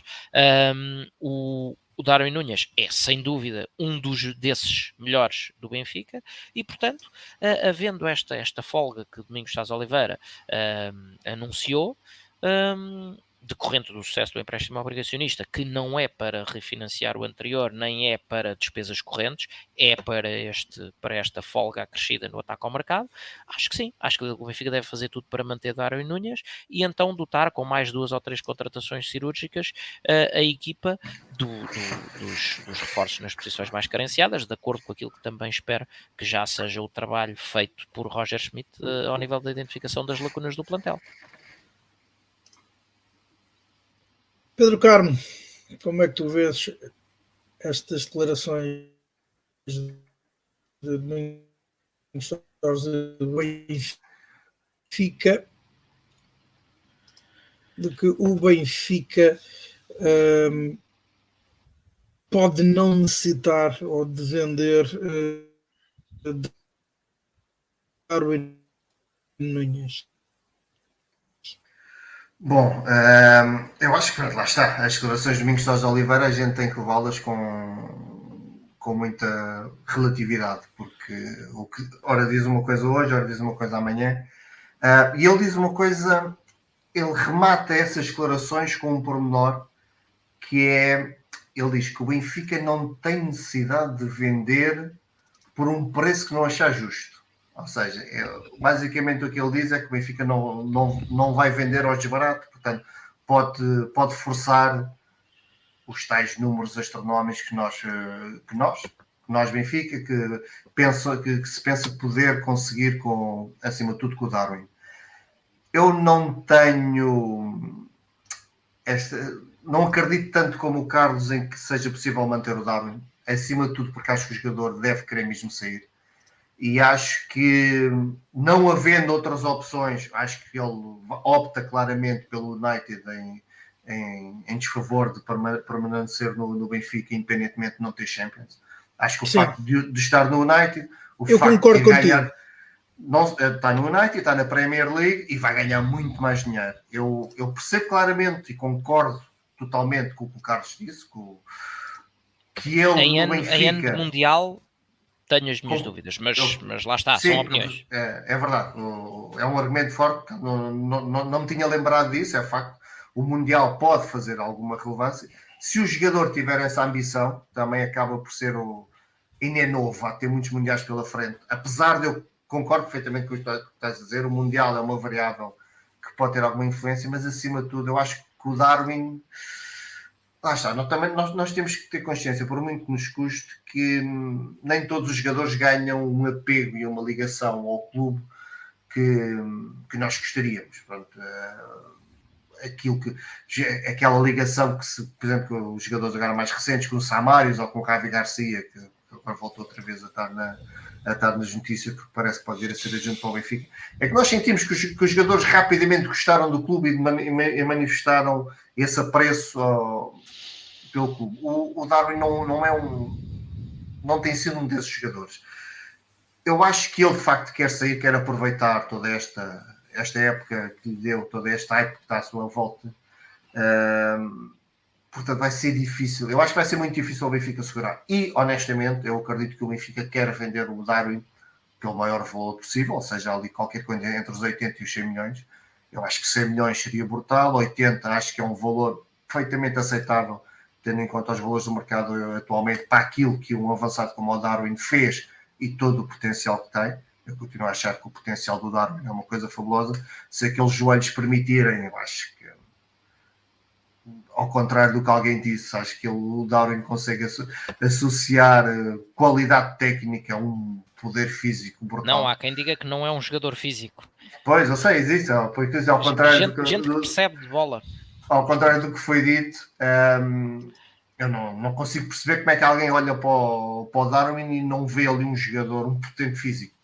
Um, talvez a ideia, agora para fazer aqui um pequeno parênteses, mas já que estamos a falar de futebol, talvez a ideia de um jogador físico seja um Lukaku, um daqueles jogadores que, um, que vai ao choque contra os centrais, está ali na luta, na raça contra os centrais. De facto, Darwin não é um jogador desses, mas é um jogador que se tiver que ir ao choque em velocidade com, com, com Van Dijk, vai à mesma. Dá-lhe um encontro ao Van Dijk e segue.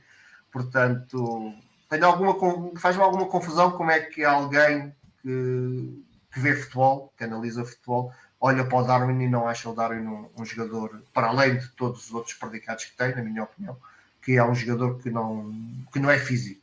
Mas pronto. Um... Aliás, para mim, ele destaca-se mais precisamente pelas, pela capacidade física que tem, que faz valer. Potência física fora do normal. Exato. Ah, mas, é, ou seja, eu aqui estou a tentar perceber do lado de lá o porquê é que foi dito. Podem considerar que o ser muito rápido não é físico. Eu, eu acho que ele, para além de ser rápido, ele é físico, porque ele, dá só, ele não foge do choque. Ele não é um jogador. Se leva um choque, cai. Ele é, ele é forte o suficiente para se bater em velocidade com os centrais, e nós vimos isto. Portanto, é, lá está. Um jogador do nível do Van Dijk não tem necessidade nenhuma de vir dar um elogio ao Darwin. Não tem necessidade nenhuma de vir dizer que foi com o Darwin que teve muitas dificuldades de, de marcação. Portanto, se ele o fez é porque de facto acredita. E não, eu não vejo um jogador do tamanho do Darwin dar trabalho ao Van Dijk sem ter eh, capacidade física para isso. Portanto, enfim. Uh, concluindo a questão do Darwin, só para, para rematar, uh, acho que vai ser muito difícil ficar com ele. Domingos Jorge Oliveira diz aquilo que é, que é normal sempre ser, dito. Aqui até nós há uns tempos atrás uh, também já, já criticámos isso e de facto aqui a estratégia pode ser outra, pode dar umas, pode ser, e, e bem, e aqui é bem de dar uma ideia de, até associada ao, ao, sucesso do empréstimo obrigacionista. Portanto, se a estratégia foi essa, acho que está muito bem feita por parte do, do Benfica e do Ministério de Oliveira, que é dizer que o Benfica está muito bem financeiramente, portanto, quem quiser cá vir tem mesmo que abrir os cordões à bolsa, porque nós não vamos vender esses jogadores ao desbarato. Penso, honestamente, que tenha sido muito por aí as escavações do Domingos Jorge Oliveira. Acredito que o Benfica queira mesmo vender, uh, porque acho que o Benfica vai voltar a fazer um investimento avultado no, no plantel. Eu acho que nós vamos gastar qualquer coisa à volta de 40, 50 milhões. Uh, se os valores que vieram ao público hoje sobre o Ricardo Horta se, se confirmarem, portanto, o Benfica já tem aqui quase 20 milhões gastos.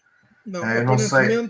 Aparentemente, o Sporting Braga já recusou a proposta do Benfica e considera, não digo insultuosa, mas bastante baixa. Ah, para... Ou seja, então pode ser ainda um bocadinho mais caro do que isso. Mas pronto, assumindo os 10 milhões, mais os 3 milhões do, do Ristich, mais os 5 milhões do, do, do Musa, o, o VAR, não sei se já está confirmado ou se não está confirmado, portanto também não sei se vem de bordo, não, não, não sei quais são como é que estão as, as condições da, da, contratação, da possível contratação do VAR, mas seja como for, nestes três jogadores já andamos aqui muito perto dos 18 milhões de euros. E não veio nenhum jogador do treinador. Portanto, não veio um Götze, não veio um Mandueca, aqueles, um Neres, aqueles jogadores que, que o treinador já tem debaixo do olho e, e, e, quer vir trazer para o Benfica. E esses não vão ser baratos. Portanto, acredito que haja mesmo muita vontade do Benfica em vender um jogador como o Darwin pela, não, pela, pela possibilidade, por ser o, de facto o jogador que pode uh, gerar uma boa receita ao Benfica. Claro que aqui podemos também discutir quanto dinheiro desse, dessa venda irá entrar nos cofres do Benfica, mas pronto, isso serão outras discussões lá com outra altura, porque é sempre envolto assim. Infelizmente, estas transferências de, no Benfica nunca são muito transparentes, da gente perceber quem é que ganha comissões, a quem é que temos que dar dinheiro, etc. Mas Agora até há um portal para isso, ouvi dizer. Pois, há um portal, um excelente portal, uma ideia muito boa, que era muito bom que o Benfica desse algum e e fizesse o que se pede, que eu acho não nada, e até foi uma promessa eleitoral do Rui Costa haver a, transferência, a transparência na, nas transferências. Mas, portanto, hum, não há dificuldade de, de, acreditar que Domingos Sousa Oliveira disse isto apenas por dizer que, que, o Benfica vai acabar por vender jogadores, nomeadamente o Darwin. Não tenho dúvidas que o Darwin queira sair, apesar de, repito, concordar perfeitamente com os argumentos do Carlos, que ele teria muito a ganhar uh, estando no Benfica, lutando diretamente por títulos, coisa que dificilmente vai acontecer no United nesta fase. Uh, tem um acesso, um possível acesso às Champions que não vai ter no, no United, e no Benfica seria titularíssimo de caras, portanto, e mais uma época a ser titular, a ter bons números, bom, boas exibições e bom rendimento, portanto, acho que ainda abria mais, mais portas. Mas pronto, também temos que ver o que é que vem aí no futebol europeu, que mexidas é que vão ver. Fala-se também, acho, acho que o Darwin encaixaria de nem uma luva no jogo do Liverpool. É, últimas, últimas notícias que, que, li que o Firmino podia sair, que o, que o, que o Mané podia sair, portanto começa também a abrir espaço dentro do Liverpool para, para uma contratação e, e pode explicar o recadinho do Van Dijk, não é? E pode explicar o recadinho do Van Dijk, claro que sim. Portanto, obviamente que eu gostava que o Darwin ficasse mais uma época no Benfica, claro que sim, mais uma época, duas ou três, portanto gostava muito, mas pronto, as coisas são como são, o futebol é, é o que é, o, nosso romantismo não é, não é acompanhado por grande parte do, dos intervenientes do futebol, portanto, a única coisa que acaba por, se ele tiver que sair, que saia de facto por um, um bom dinheiro e que esse dinheiro seja muito bem aplicado no, no Benfica. Tiago, por fim, tu, para comentares esta, estas declarações e o que é que o que é que isto pode significar, se é que pode significar alguma coisa. Vindo de Michel Oliveira, para mim vale, vale tanto como mais notas de escudos. Uh, portanto, uh, para já é assim, o Benfica, uh, e discordo daquilo que o Carlos disse, porque, ou seja, daquela que é a interpretação do Carlos, embora Domingos José Oliveira possa ter dito isso, o Benfica no último, no último semestre apresentou um prejuízo superior a 30 milhões de euros, já incluindo uh, as receitas uh, da fase de grupos, alcançadas na fase de grupos. Oh, oh, Tiago, deixa-me só, não é a minha interpretação. Eu fiz Sim, é, o, que ele disse, o que ele disse, o que ele disse. Se eu acredito disse. nelas, são outros 500. Uh, portanto, o, Benfica, o Benfica apresentou esse prejuízo de 30 milhões de euros no semestre sendo que uh, não vendemos ninguém em janeiro uh, e que nestas contas vão ser refletidas os valores dos oitavos de final e dos quartos de final. Uh, e o Benfica tem um problema crónico neste momento, que é quando o Benfica decidiu fazer aquele investimento faraónico em 2020 para Luís Filipe Vieira ganhar umas eleições e em plena pandemia em plena pandemia, uh, com não só o investimento no plantel, uh, mas com o investimento na equipa técnica de Jorge Jesus, uh, o Benfica neste momento tem uma massa salarial elevadíssima. E portanto o Benfica forçosamente terá que vender jogadores. E portanto eu tenho, eu tenho muitas dúvidas, olhando para aquilo que é o atual quadro de atletas do Benfica, nós conseguirmos ver outro negócio que renda efetivamente uma verba superior a 50 milhões de euros que não seja com Darwin Nunes. Não, não, não, não, não vejo isso. E depois acho que o Darwin, evidentemente, evidenciou-se. Uh, além, nem vou entrar na discussão daqueles que ainda hoje, ao fim de dois anos, e, e recordamos-nos que Darwin, quando veio para cá, uh, foi absolutamente decisivo na primeira parte da época. Uh, ele tinha números, não em golos, mas a nível de assistências, nos primeiros meses completamente uh, ridículos, de positivo. Eu creio que ele chegou a dezembro com mais 10 assistências para golo. Portanto, e depois teve Covid, e quando ele teve Covid, e depois até acabou, e nós ficámos a saber isso até depois no primeiro ano. Tiago, Tiago faz, só, faz só em parênteses porque eu sei que tu, tu sabes isso. Responde só a este, este comentário porque é importante. É, há muito esta ideia, este aqui do, do China há muita ideia disto do, por causa do ah, okay. ter sido vendido por 70 milhões. Certo. Eu, eu, eu, eu, já, eu já falei sobre isto e em particular, nós sabemos, eh, nós os dois, eh, o Alan não pode ser considerado uma, um, um, ponto de referência. E só para dar aqui um sobre a transferência dele para o Red Bull, já ele andava a brilhar na Champions League a um nível estratosférico quando apareceu no Red Bull. O Benfica já tinha vendido João Félix por 120 milhões e o Dortmund comprou o Haaland por 20. Isto porquê? Porque o que eh, os negócios com o Haaland têm sempre sempre feitos com uma cláusula imposta pelo empresário. Aliás, diz que o próprio City existe uma cláusula no contrato que ele assinou com o City em que ele, daqui a um ou dois anos, o City será Pode obrigado ser. a libertá-lo por 200 milhões, creio eu que são 200 milhões. Eh, portanto, esse negócio não me parece que possa ser referência, já para não falar de todos os custos de intermediação que a transferência do Haaland uh, normalmente envolve, que são, uma, são, são valores estratosféricos. Uh, o empresário dele faleceu recentemente, como é sabido, mas o Haaland não pode ser considerado basicamente uma referência por causa disto. O Dortmund vendeu por, eu creio que nem foi por 70, aliás, creio que até foi por 60, porque era uma cláusula que estava imposta. Foi imposta, mal ele foi vendido pelo, pelo, pelo, Uh, pelo, pelo do Salzburg para o Dortmund. Portanto, portanto, eu creio que não, não pode ser visto esse negócio, é um negócio de facto fora daquela esfera. Uh, a cláusula de rescisão é muito baixa para a qualidade do jogador. A qualidade do atleta, claro que sim, evidentemente, evidentemente. Uh, e portanto, obviamente que todos nós consideramos o Alan superior a Darwin, por exemplo, e com potencial, ainda por cima tem um, tem um histórico clínico que que ao contrário do Darwin, por exemplo, joga, joga a favor do, do, do norueguês. Mas, portanto, eu creio, eu creio que, o, que o Darwin uh, fez uma época fabulosa. Depois teve aquilo que tem, evidentemente, um impacto muito, muito, muito grande, que é brilhou na Liga dos Campeões. Uh, eu não quero estar a, eu, não, eu espero não estar a falhar uh, à verdade, mas creio que Darwin marcou a todos os adversários que o Benfica encontrou na Champions. Uh, marcou portanto, a todos os campeões europeus. E, mas marcou, marcou a todos, não marcou? Ele chegou a marcar contra o Kiev, ou não? Uh, contra o Kiev acho que foi o único que ele não marcou. Que ele não marcou. Marcou o Ajax, mas... marcou o Bayern, marcou o Barça. O Kiev Pronto. também e... não é campeão europeu. Certo. Por isso é que eu disse, ele marcou aos Exato. campeões europeus. Portanto, portanto, isso demonstra bem aquilo que foi, que foi a Liga dos Campeões do, do Darwin ah, e depois com um dado muito interessante que, que muitas pessoas tentam desvalorizar quando fazem, quando fazem análise a Darwin Nunes. Ao contrário do Darwin, que nós até vimos na primeira época, que quando tinha que rematar passava e quando tinha que passar uh, rematava, uh, Darwin Nunes foi de uma eficácia, tem números a nível de eficácia uh, completamente astronómicos. Os números deles, eu creio que ele foi o, o jogador com melhor índice de aproveitamento na Liga dos Campeões.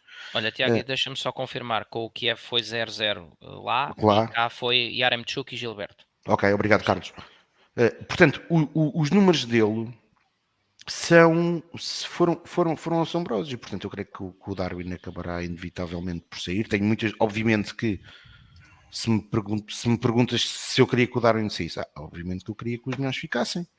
Uh, mas tendo em consideração aquilo que é o cenário uh, financeiro do clube, que eu creio que está que tá a ser um, ehm, que Domingos Soares Oliveira, por um lado entendo que o faça, porque não é propriamente inteligente estar a dizer que estamos de calças na mão, mas eu não sei se eu tenho sérias dúvidas que as contas do Benfica estejam, estejam assim tão positivas quanto isso, até pelo lado que eu, que eu dei há pouco. O Benfica acabou o último semestre com um prejuízo de 30 milhões. Se nós pensarmos que nesse valor já está as verbas do apuramento para a Liga dos Campeões, que são significativamente perto, valores superiores a 30 milhões, nós percebemos que as contas do semestre passado podiam ter sido muito piores. Eh, e, portanto, eh, o Benfica tem uma massa salarial muito grande, essa massa salarial cresceu bastante nas últimas duas épocas, e é necessário forçosamente eh, reduzir. Aliás, eu sei que há muitos benfiquistas que continuam a achar que o grupo Cofina eh, eh, tem, tem, tem uma seta apontada ao Benfica.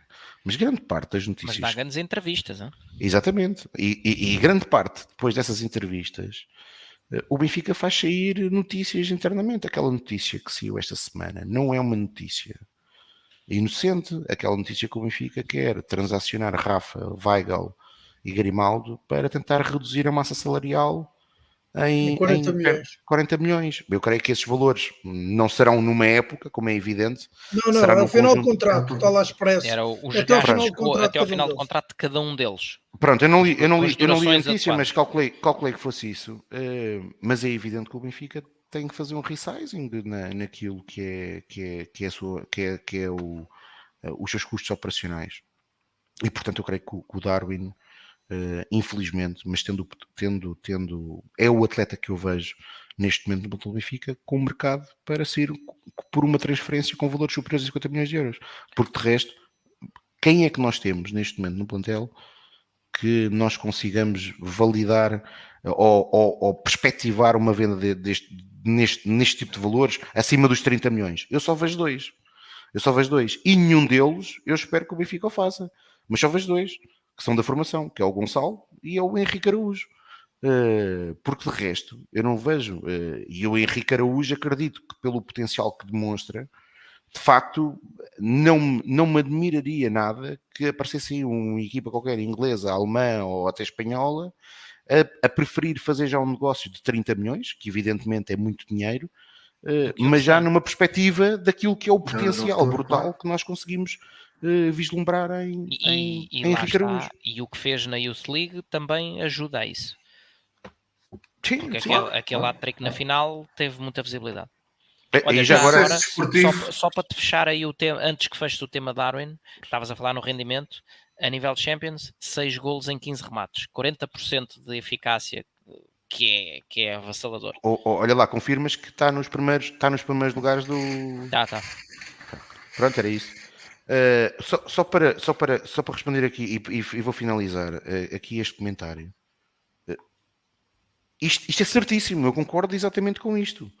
O problema é que o Benfica, neste momento, se isto por um lado é fundamental ser feito, por outro, o Benfica também necessita de, de, vender, até por causa das regras do fair play financeiro. Nós, para a semana, vamos ter aqui o Nuno Leite, que irá estar cá para fazer aquilo que fez no ano passado connosco, que é falar sobre o orçamento do Benfica. Mas o Nuno, mais uma vez, poderá explicar aqui um pouco aquilo que são. E atenção, que o orçamento que está em causa eh, e que vai ser votado na próxima semana é o do Benfica Clube, não é o do Benfica SAD. Eh, mas nós podemos voltar a, a, para relembrar aqui uh, àqueles que nos costumam acompanhar aquilo que são as regras da UEFA e, portanto, as regras da UEFA impõem aos clubes que os, que os, que os vários relatórios semestrais sejam positivos, ou não, não pode existir uma falha uh, constante de relatórios, por mais capacidade financeira que se encontre, o Benfica tem que acabar por arranjar receitas.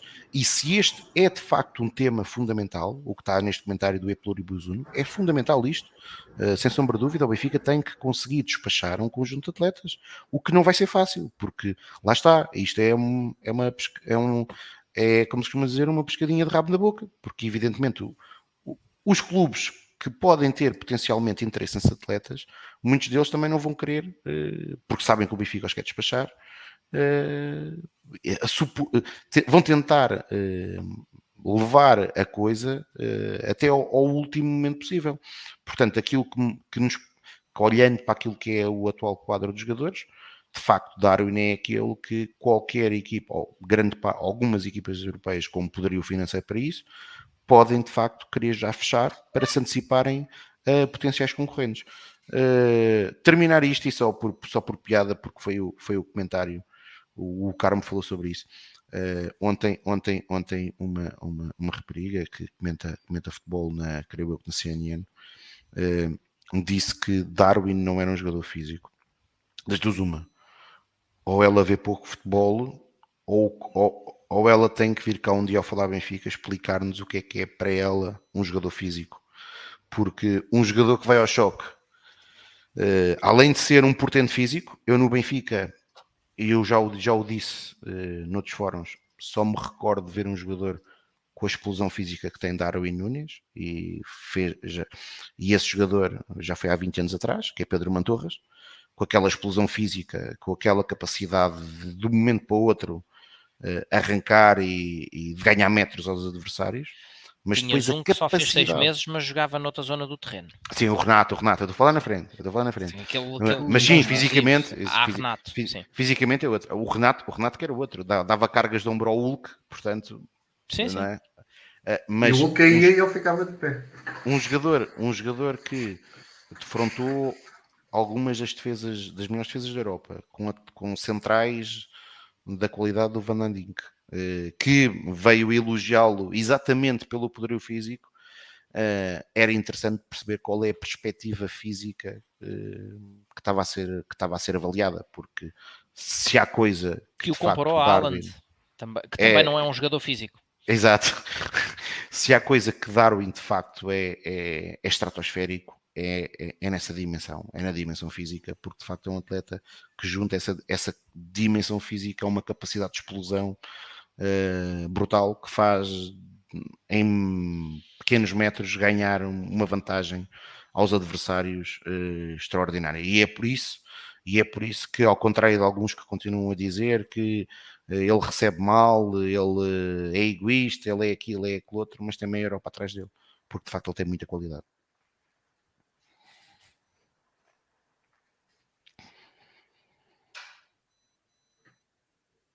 O Rui, o Rui, o Rui adormeceu. O Rui, Rui frisou.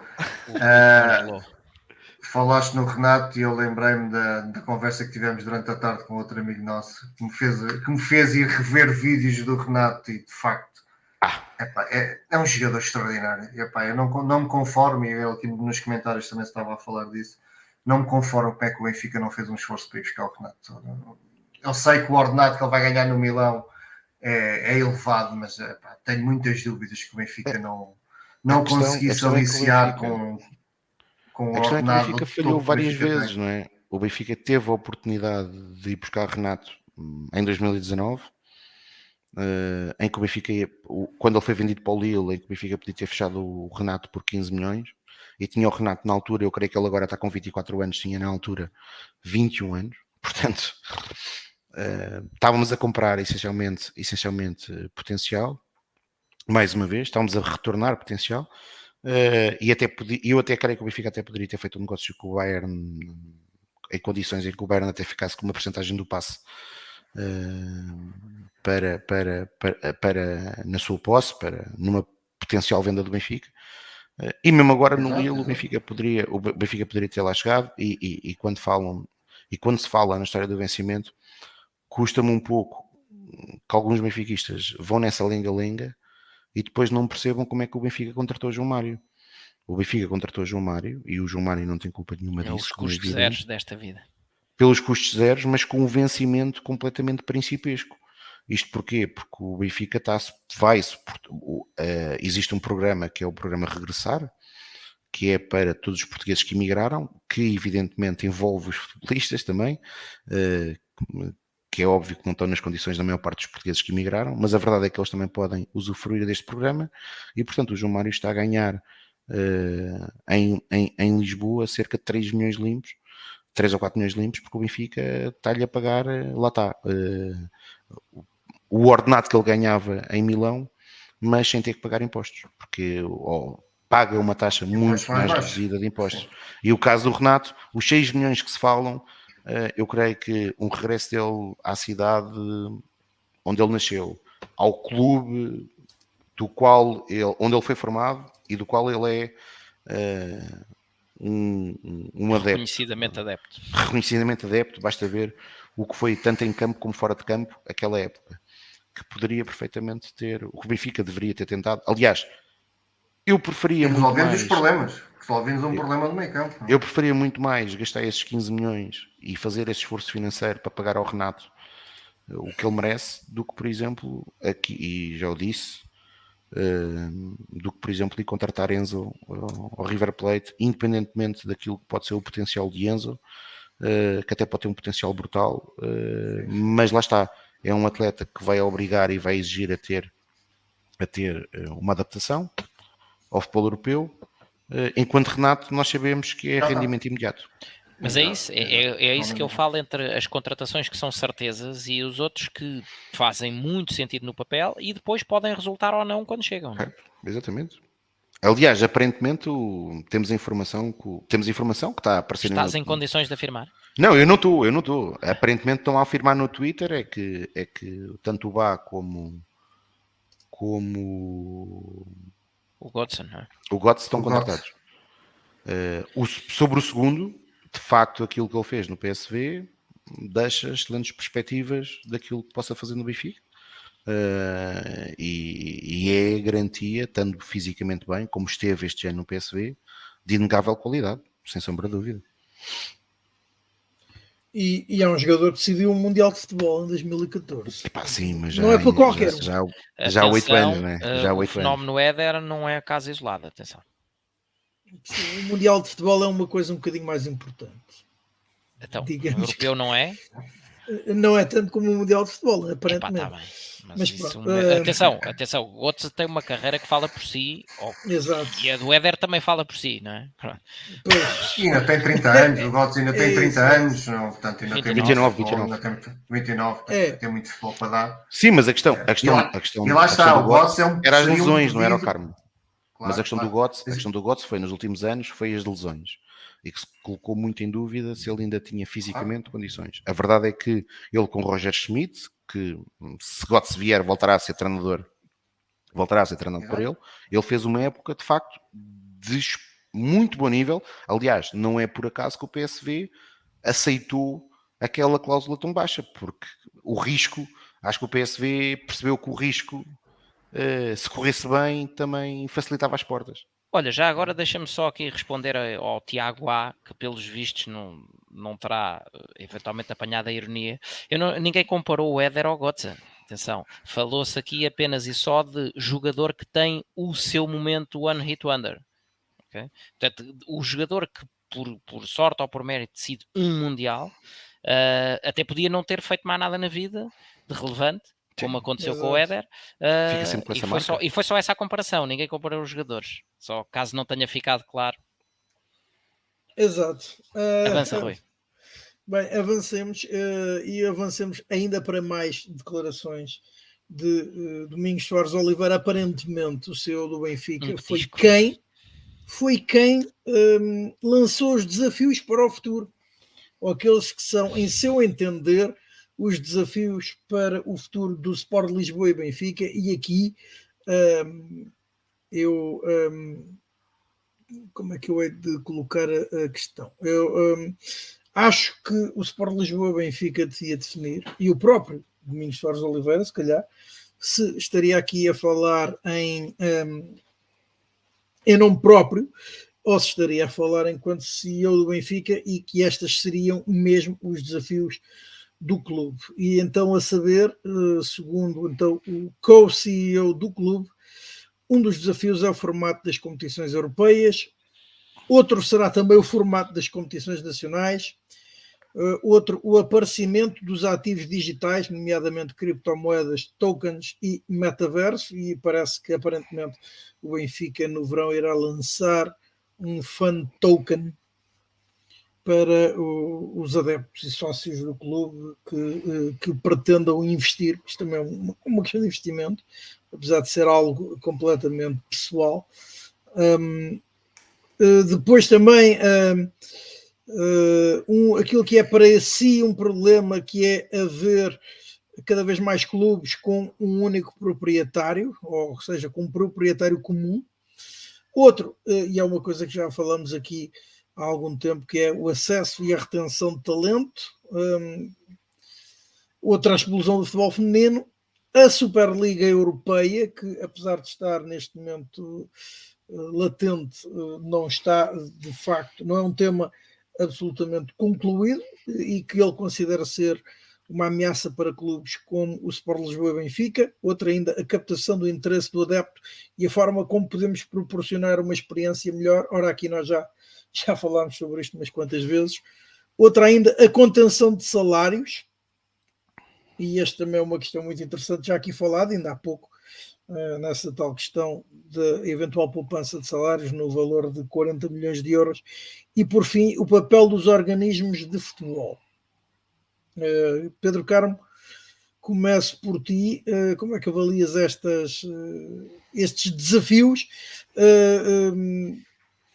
Mas eu aqui junto mais um Domingos Soares Oliveira aparentemente não considerou assim tão importante, mas eu acho que é a questão dos direitos televisivos, que é a maior receita ordinária do Benfica e a principal receita uh, do Benfica, uh, e pelo menos enquanto os direitos não forem centralizados. Isso leva ainda a outras questões uh, que vocês que nos seguem já sabem quais são, mas Pedro começava, começava por ti agora e pedia o teu comentário.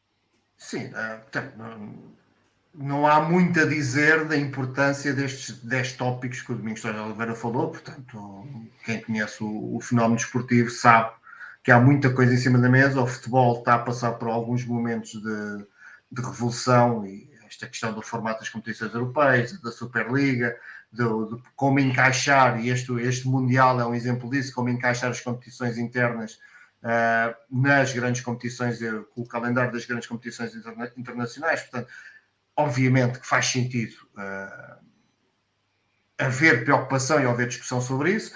A questão óbvia, então agora que, que, a renovação do Mbappé se voltou outra vez a, a, a, com o tema de praça pública, do, os clubes querem terem um único dono e, acima de tudo, o tipo de dono, ou seja, haver muito dinheiro fácil uh, a desvirtuar completamente a, a concorrência ne, em alguns clubes, portanto, que, que, permitem depois pagamentos de valores astronómicos, como é no caso do Mbappé. Portanto, isso também tem que ser definitivamente um, regulamentado e bem, portanto, a UEFA e a FIFA têm de facto intervir nisso porque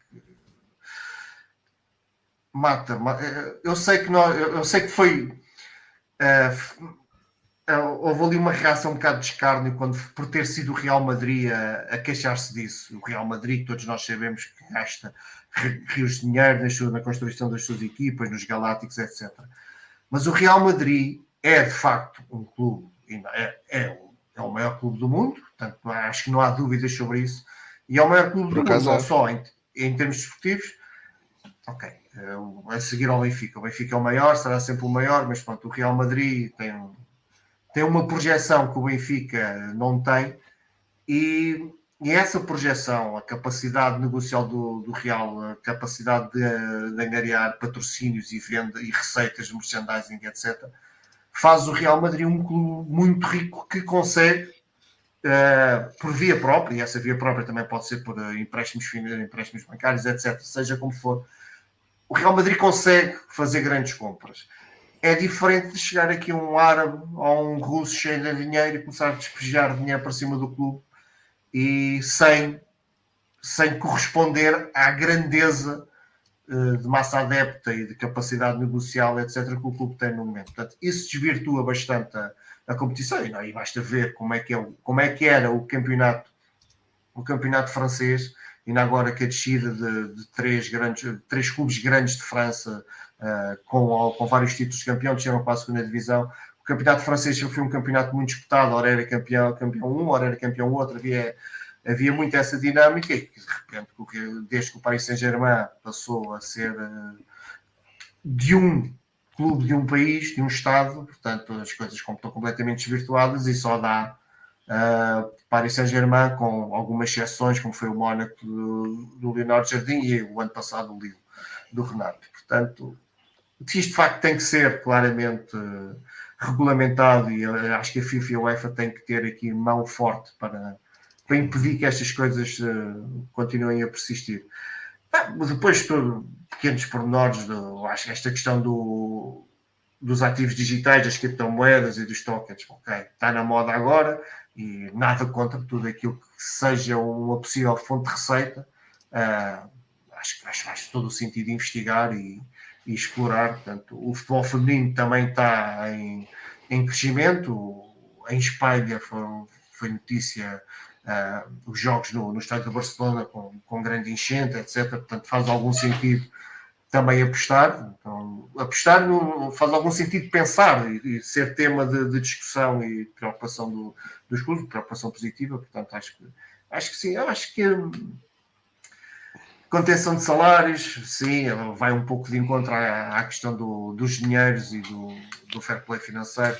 Acho que sim, acho que se há uns tempos a esta parte que os salários dos jogadores foram dispararam de uma forma brutal e eu quero acreditar que gostava muito de acreditar que isto é feito com, com racionalidade por parte dos clubes, que os clubes não dão um passo maior que a perna, mas infelizmente sabemos que não é isso que acontece. Os clubes endividam-se de uma forma muito grande para conseguir acompanhar as loucuras. Lá está que começaram quando esses magnatas uh, chegaram ao futebol e começaram a despejar dinheiro no, nos clubes, porque havia clubes muito pouco apetecíveis que, ao, para conseguirem contratar estrelas, tiveram que pagar, pagar autênticas fortunas e depois os outros clubes, para conseguir acompanhar, tiveram que fazer o mesmo e então uh, o valor dos salários disparou e, de facto, também há que os clubes têm que pensar seriamente nisso, porque é a própria sustentabilidade do futebol que está em causa. Uh, não, há, não há muito aqui a, a dizer de mal. Acho que faz todo o sentido estas preocupações que o Domingos Jorge Oliveira abordou, e acredito que sim, que sejam temas de, de conversa não só do Benfica, que sejam temas de discussão de todos, de todos os intervenientes do futebol. Parece normal. Quer internacionais.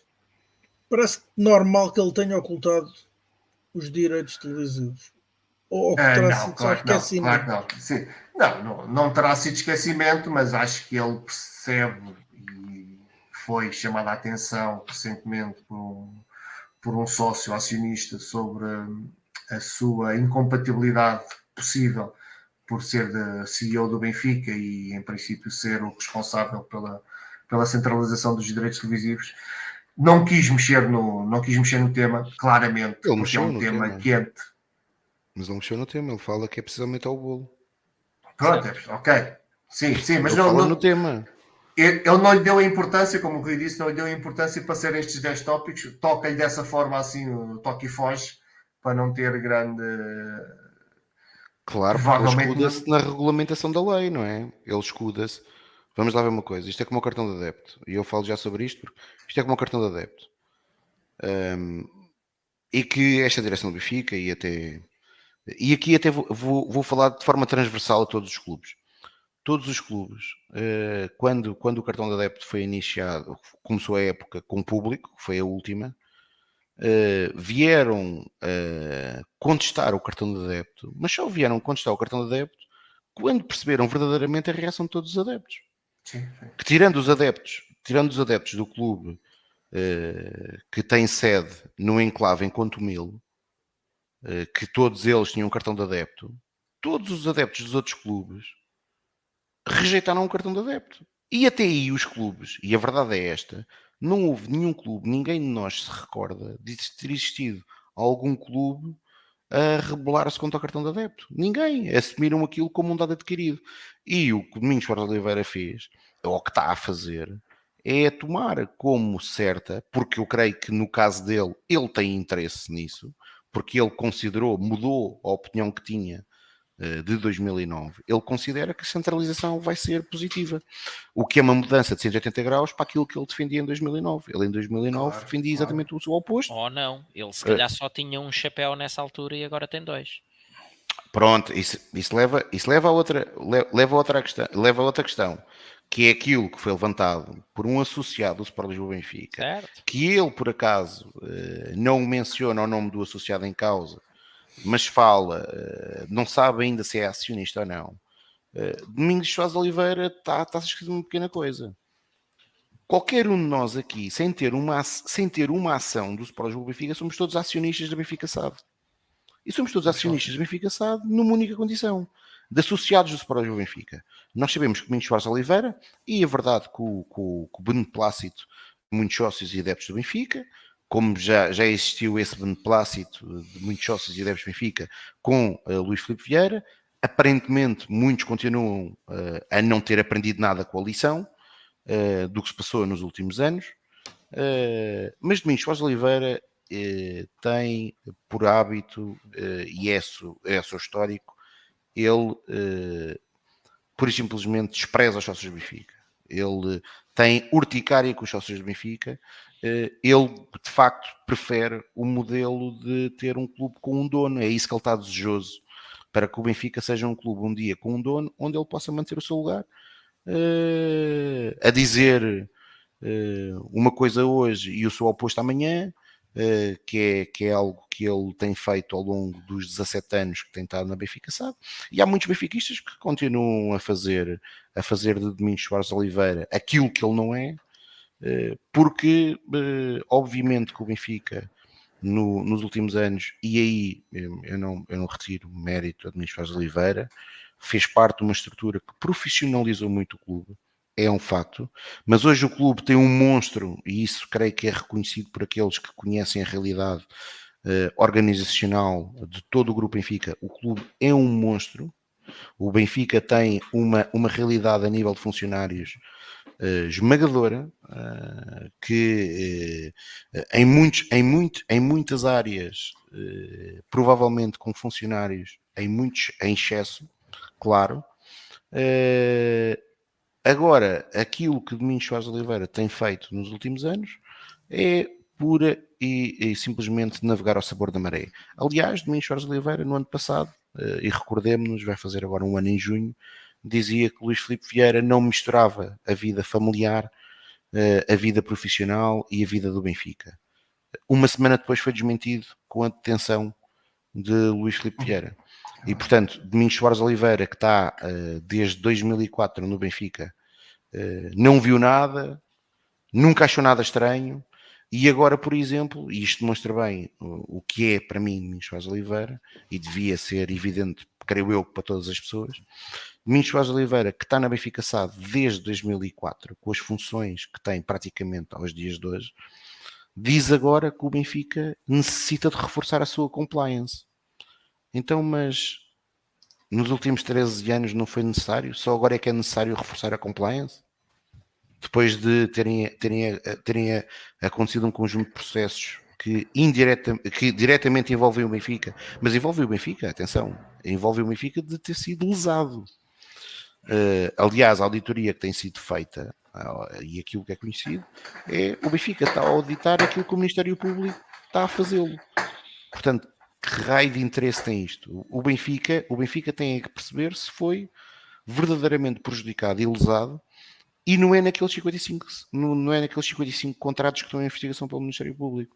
Em, todo, em toda a realidade do Grupo Benfica. E, portanto, Domingos Sousa Oliveira tem um conjunto de vícios, tem um conjunto de hábitos uh, que já não servem ao Benfica e nunca teve, uh, ao contrário daquilo que ele uh, de vez em quando diz, o foco dele nunca foi o desportivo. E só por isso é que o Benfica nos últimos anos, infelizmente, tem vencido tão pouco e, e, e é uma realidade que, que, creio salta à vista de qualquer um, porque o Benfica efetivamente teve condições ímpares para criar uma hegemonia como outros clubes criaram nos seus campeonatos. Eh, e falo aqui no caso do Bayern, no caso da Juventus em Itália, que agora sim, ao fim de 10 anos praticamente a dominar o campeonato, perdeu dois, eh, mas por certo rapidamente regressará àquilo que tem sido o seu passado recente. E o Benfica, infelizmente, desperdiçou essa oportunidade. Carlos, como é que tu viste estas declarações de, aqui, e que é que são para ti ao fim e ao cabo, e também já agora o Pedro e outra vez o Tiago, se quiserem acrescentar desafios a estes uh, que uh, Domingos Soares Oliveira falou. Uh, eu, o que é que pensas sobre tudo isto? Eu desde logo, e já há pouco, no, noutro contexto, mencionei aqui a, a reserva que, que, sempre coloco naquilo que são eh, as declarações de Domingos Sá Oliveira, eh, um pouco por aquilo que tem sido o histórico das suas intervenções uh, públicas uh, no, no, no, em todos os temas relevantes e fraturantes do Benfica. Desde logo, eh, uma ligeira correção àquilo que foi dito aqui como, como introdução, quando se, os direitos televisivos não tinham sido abordados. Foram, até, até são logo o tópico número um. O problema é um, o caráter dúbio com que são, com que são abordados, porque dizer que uh, é preciso olhar para os direitos televisivos de forma a aumentar o bolo, parece-me uma daquelas verdades de lá para Alice, toda a gente concordará uh, que isso é positivo. Agora, uh, não se percebe se está a falar como um, um, dos, um dos elementos uh, dirigentes da sociedade que vai gerir esta centralização, ou se como um dos clubes que é parte interessada, talvez a parte mais interessada por, por, por aquilo que representa atualmente no, no, no percentual do mercado de direitos televisivos em Portugal, que é o Sport Lisboa e Benfica, que é, diga-se de passagem, a entidade que lhe paga o ordenado. Portanto, um, ehm, é, é, é, mais um daqueles temas que uh, ficam ali no, em cima do risco uh, e que não se sabe, nunca se sabe exatamente para que lado é que, é que Domingos Jazz Oliveira uh, irá atender, ou seja, qual, de, qual das qual de, de, das entidades, qual dos dois lados da equação irá defender, sendo que nunca se sabe com que, com que chapéu é que ele estará no, quando chegar a hora da verdade. para mim devia ser óbvio que quando se fala na sessão de encerramento da, da subscri... é. portanto, da operação de subscrição estava, estava ali na qualidade de co-CEO do Benfica e não uh, noutra qualquer. Uh, por isso, um, na qualidade de co-CEO do Benfica, diz uma verdade lá para ali, sim senhor, é preciso aumentar.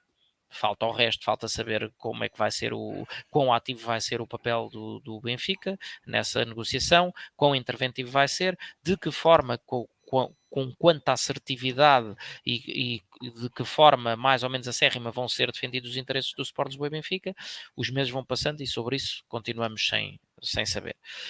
Um, Quanto ao formato das competições europeias, é um alerta que, que me faz sentido, independentemente do que tenha sido o zigue-zague da, da, da, opinião de Domingos Sá Oliveira ao longo dos anos, com, com, a, com a ameaça que pairou da, da, da Superliga Europeia. Um, o que é certo é que uh, uh, no formato da, da, Champions League vai precisamente convergir para um modelo que vai acabar por favorecer mais uh, os clubes do, do dos Big Five, e portanto é um modelo que um, prejudica um pouco mais o, ou diminui, no plano teórico pelo menos, uh, as probabilidades dos clubes de, de, com maiores dificuldades, quer financeiras, quer em termos de ranking, uh, e vamos, é óbvio que isto falta que falta começar a acontecer, mas se calhar daqui a dois, três anos, eh, vamos ver, dois, três anos do novo modelo, entenda-se, vamos ver que acabou por não ficar tão longe uh, daquele modelo da, da Superliga Europeia, porque um, ehm, aquela disputa em formato de campeonato com tantas jornadas vai naturalmente segmentar e vai colocar no topo da, da classificação desse, desse grande grupo, um, ou seja, nos lugares que dão os apuramentos diretos à fase seguinte da Champions, vão colocar inevitavelmente sempre as mesmas equipas. Uh, depois, sobre a questão dos ativos digitais, uh, faz-me sentido e não é, só, não é só sobre a perspectiva de ser ou não ser um investimento. Tem a ver também com um, uma, um, um acréscimo de tração e de atratividade para uh, um segmento da população mais jovem e que, e, que se, e que se identifica muito com tudo quanto seja o meio digital. Portanto, quanto a isto, um, é uma daquelas áreas de inovação que me faz total e absoluto sentido. Um, sobre a questão do, dos clubes de Estado, estamos conversados, desvirtua cada vez mais e vai continuar a desvirtuar. Confesso que não sei se, não, não tenho uma varinha mágica, não sei sequer se há solução limpa para isso, porque mesmo que, mesmo que haja um movimento da FIFA e da UEFA em termos de colocar caps, no, no, no seja nos vencimentos, seja nas transferências, seja o que for, um, e Existe nós sabemos, solução, Carlos? Calma. E nós sabemos que muitos dos órgãos dirigentes estão pouco interessados em que essa normalização aconteça, porque se não estivessem, garante que não havia este ano, por exemplo, Mundial no Qatar. Ok. Portanto, todos sabemos que há, há, há muita, muitas partes interessadas nos órgãos dirigentes em que uh, certo tipo de financiamentos que são obscuros, mas são monstruosos, continuem a, a, vigorar. E eu concordo contigo, Tiago. Para mim, obviamente, que o modelo alemão, aliás, que já falei nele aqui há, há uns dois ou três programas, um, constituiu ali uma terapia de choque durante o primeiro ano, dois, e depois o que é certo é que o grau de competitividade do, do de todo o organismo do futebol, eh, do edifício futebolístico alemão, um, subiu em flecha, e temos hoje o Bayern uh, como uma das maiores equipas do mundo, uh, depois de, do, do dessa reformulação que se deu e sem, e sem ser uh, anos-luz da, distância dos investimentos faraónicos que se fazem num PSG, que se fazem num sítio. Um, depois, a retenção de talento, jogadores de 12 anos a ser aliciados, etc, etc. Bom, eu concordo com o princípio, mas quando o Benfica, durante os últimos anos, e espero bem que isso seja um paradigma que se inverta, quando o Benfica, durante os últimos anos, fazia uh, do, do, do, da equipa principal, quando o contexto se proporcionava, uma montra de venda dos jogadores da formação, quando chegámos a ter aquele price tag fixo dos 15 milhões, não é? que os jogadores pareciam produtos em série que, que se podem buscar a uma prateleira de supermercado, um, algo entra em contraciclo com este tipo de declarações. Eu, isto é o que eu defendo, é reter o talento e, na minha ótica, uh, o Benfica deveria estruturar um programa de evolução de carreira futebolística dentro do clube, obviamente para os mais, mais dotados, os jogadores com mais aproveitamento, não esquecendo as outras vertentes extra-futebol, como também já foi aqui falado hoje, mas de forma a que cada jogador, até um pouco à semelhança do que se falou aqui no contrato do Haaland, por exemplo, tivesse uma garantia de poder ser libertado por um valor mais simpático, sem, sem ficar amarrados a uma ditadura de cláusulas de rescisão, mas que lhes fosse acenado claramente com uh, dois aninhos de, de rendimento esportivo na, no plantel principal, porque esse para mim tem que ser sempre o objetivo dos escalões de formação: formar para alimentar a real mola impulsionadora do clube, que é a equipa principal de futebol. Um, quanto à explosão do futebol feminino, e não só do futebol feminino, de, de, todo, todo, todo o enorme crescimento, não só do futebol, mas também das outras modalidades no feminino, obviamente que é, é, é para continuar a apoiar. Um, sobre a Superliga já falei, uh, ou este modelo de Champions que estamos a ver. Um, a captação do adepto cabe, casa muito entre outras coisas, também com, com, a, com, a, parte dos ativos digitais, mas com o proporcionar de uma melhor experiência uh, quando, quando, se, quando os, os, adeptos se deslocam ao Estado, se deslocam aos pavilhões. Portanto, quanto a isto, nada a dizer. Uh, sobre a contenção uh, salarial, é, é, uma, é uma medida que faz todo o sentido no plano teórico, mas que depois uh, esbarra na realidade competitiva de querer, de alguma forma, reter os melhores.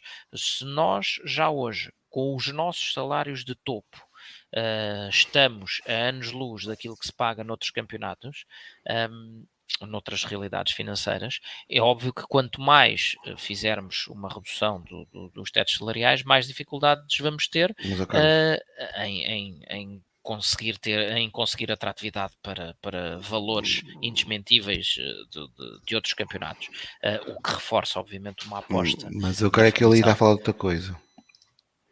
Eu creio que ele está a falar na, a nível europeu, que é algo que tem sido falado, que é a cria, criação de voltamos à tal questão dos caps. Uh, Faz-me todo o sentido. Para mim, o modelo alemão faria todo o sentido ser generalizado. Agora, uh, quando eu digo que não tenho uma varinha mágica, é.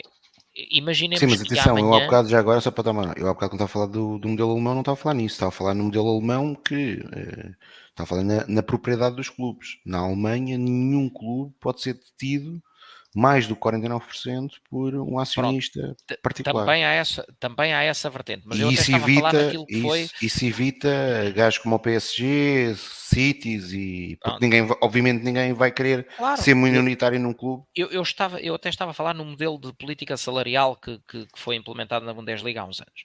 Mas um, de, amanhã a UEFA ou a FIFA, não interessa, uh, regulamenta esta situação tipo modelo alemão. O que é que o dono do PSG vai fazer? O que é que dono dos, os donos do City vão fazer? É óbvio que vão arranjar determinados subterfúgios, perdão, porque têm ali os seus milhões investidos, em, milhões muitas vezes com as proveniências cinzentas que nós sabemos. Um, e vão arranjar esquemas de pagamentos por fora, mil e uma coisas, porque não vamos ter aquelas mega estrelas, os Mbappés desta vida, que ganha, segundo as contas que li, alguns ganha tipo 4 euros por, por minuto ou coisa parecida. O rapaz dorme uma, uma cestinha e acorda 50 mil euros mais rico. Um, vão, vão prescindir dessa receita. Uh, a culpa não está do lado dos jogadores. Os jogadores apenas aceitam as condições que lhes estão a ser oferecidas. É? Fazer um corte com, com, com este status quo um, é uma coisa para levar muitos e muitos anos. Agora, concordo. É assim, QB, não te esqueças de uma coisa, pá, eu ainda não tenho, não, não li o suficiente sobre isso, mas de forma genérica, creio eu que daqui a 3 ou 4 anos creio eu que será nessa altura que será implementado. Vem um novo modelo que irá substituir o atual Fair Play da UEFA, onde, por exemplo, o caso das receitas televisivas, para nós eh, é completamente crucial, que é tu só podes reinvestir até X% do valor que tu tens como receita ordinária. Ou seja, isso vai, vai criar também nesses clubes uma pressão adicional, porque já não vai dar para o dinheiro vir, não se sabe ainda onde. Oh, Tiago, e vão aparecer os, os esquemas montados com clubes satélites e transferências fictícias por iguais valores para trás e para a frente para equilibrar orçamentos uh, contabilísticos. Uh, não, eu não, a partir do momento em que se deixou que, que, que, se procedesse à entrada deste tipo de investidores, vamos chamar-lhes assim, uh, no, no, no, mundo do futebol, com as percentagens altamente dominadoras, porque obviamente o modelo alemão tem essa vantagem, que é ninguém lhe interessa em meter lá os seus milhões se não puder mandar naquilo como é óbvio. É? Enquanto isso não for uma realidade, e mesmo que isso seja uma realidade, vamos ter todo o tempo do, do, do decaimento natural do, dos contratos em vigor, isto é uma coisa que ainda, ainda leva muitos anos a endireitar. Mas, mas é um ponto que, obviamente, faz todo sentido ser endereçado e é uma preocupação legítima. Um, e por fim, uh, o, o, papel que queremos que os organismos desportivos desempenhem na, na organização das competições ou se pode ir mais além. Isto é, é, é uma daquelas, é uma daquelas uh, frases que fica bonito, mas não, não diz grande coisa. Uh, é claro que todos nós queremos, e olhando agora um bocadinho, se calhar, à realidade portuguesa, todos nós queríamos que uh, os organismos que organizam as competições um, tivessem às vezes outras preocupações que não apenas amontoar datas num calendário, uh, muitas vezes sem, o mínimo, sem a mínima consciência de, de, das inter-relações competitivas, dos limites físicos que os jogadores têm, uh, dos compromissos, como é que se enquadram ou não se enquadram com os calendários também eles decididos superiormente de das UEFAs e das FIFAs deste mundo, mas depois uh, temos o, o, grave problema de que os organismos desportivos deveriam ter, na minha opinião, uma relação estreita com Uh, os órgãos decisores de tudo quando são uh, as componentes de disciplina. Porque o que me parece muitas vezes é que há um desfazamento ab absolutamente gritante uh, entre um, as, as, penalizações que, que decorrem da, da, atividade normal, de, de, quando, há, quando há infrações, quando há ilícitos, quando há processos, daquilo que é a realidade dos clubes. Não me faz sentido nenhum por exemplo, que uh, o cidadão comum, por, uh, por uma multa de estacionamento ou coisa parecida, pague 60, 100 euros e que um clube que, que provoca um desacato qualquer com, com um ato de violência ou coisa parecida leve uma multa de 5 ou 6 mil euros. Não, não me faz sentido nenhum. Portanto, há, há todo. Há, acho que temos uma. Era preciso olhar para o ecossistema futebol como um todo e não apenas como uma soma de, de meros organismos isolados em que cada um se preocupa com a sua quintinha e em fazer o seu trabalho, acreditando o melhor que sabe mas sem, sem se preocupar com as repercussões que, uh, e as interligações que tem que haver entre os vários órgãos que decidem, que comandam, que fiscalizam, que vigiam e que, e que punem quando é caso disso. Portanto, é, é mais uma é uma daquelas verdades de, de lá para Alice, mas que não, no, fundo, no fundo não diz grande coisa e acima de tudo, tudo isto são, uh, tirando ali a dos ativos digitais, a da aposta no, no feminino uh, e pouco mais, e a da retenção de talento, não são pilares verdadeiramente do Benfica. São verdades gerais, verdades genéricas. E o que nós queremos de um co-CEO do Benfica é que apresente um plano claro do que são, não precisam ser 10, se calhar bastavam ser só 3 ou 4, os pilares fundamentais de, de, da ação que, que, se preconiza para o clube e como é que vão ser uh, as atuações do clube perante esses pilares, como é que vão ser operacionalizadas as coisas. Sendo que um deles, parafraseando o Zé Rosário, obviamente tem que ser ganhar enquanto esse pilar não estiver presente, tudo o resto são, são objetivos mais ou menos uh, esvaziados de, de, de, importância naquilo que tem que ser a, a, vida e a história do clube. É, eu acho que esse é mesmo o objetivo principal do Sport Lisboa Benfica, ou devia ser, pelo menos. Um, e então, agora avançamos para outro objetivo do Sport Lisboa Benfica que foi cumprido, que foi então esse empréstimo obrigacionista, este para concluirmos este Falar Benfica, que já vai bastante longo. Uh, o Benfica teve o sucesso que pretendeu no empréstimo obrigacionista, houve uma grande procura. Uh, então, um, as obrigações do Sport Lisboa Benfica vencem daqui a três anos com um juro superior a 4,5%. Um, foram subscritas na totalidade, houve uma procura um, no montante estimado de uh, superior a 80 milhões de euros Uh, o que diz bem então uh, do sucesso desta operação. Serviu, e uh, Domingos Soares Oliveira disse também isso, uh, também para dar outro, um, outra almofada, outro conforto um, à, à tesouraria do Benfica, e neste momento para a SAD, para poder abordar um, o mercado com outro conforto. Tiago, que comentário te merece então uh, este empréstimo obrigacionista e o sucesso da operação? O sucesso da operação, evidentemente, é, é, um bom sinal.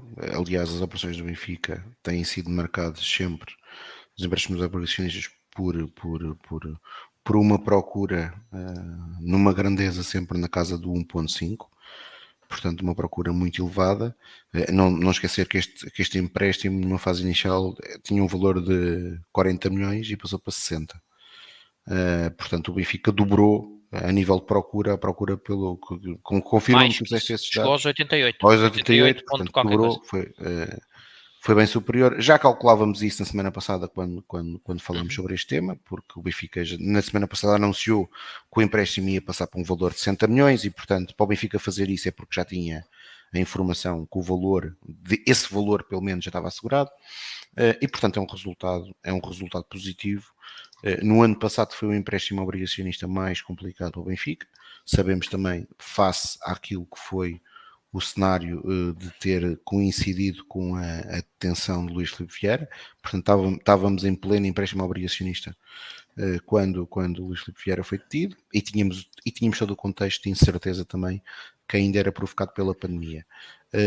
E portanto, isto, isto é uma operação de financiamento da Benfica SAD que é recorrente, que tem crescido. Este é o empréstimo obrigacionista com o valor mais alto, mas como disse na semana passada, uh, para mim aqui a principal nota é que fica demonstrado que não é por um associado fazer questões e até dirigi-las a uma das entidades competentes, e diga-se passagem, uma entidade a quem o Benfica deve neste momento ainda, ou os sócios do Benfica devem, essa entidade, a CMVM, neste caso em concreto, devem à CMVM ainda ser o clube ser o principal acionista uh, deve uh, devemos isso à CMVM, ao ter recusado a OPA uh, que foi anunciada em 2019 pelo próprio clube, e nós já sabemos qual, o que, é, qual, é, qual ia ser o fim dessa operação.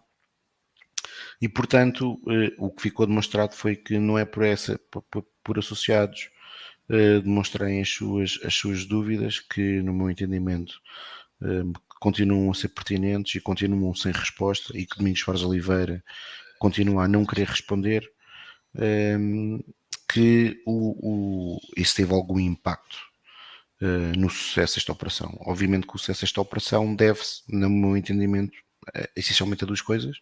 Um, mérito, e aqui mérito de Domingos Fares Oliveira também, por estar na estrutura, que é o Benfica, tem sido um clube cumpridor uh, sempre que tem uh, feito empréstimos obrigacionistas. É do conhecimento público que somos um, a Benfica SAD é cumpridora também uh, com as entidades bancárias e, portanto, isso dá confiança a quem quer investir.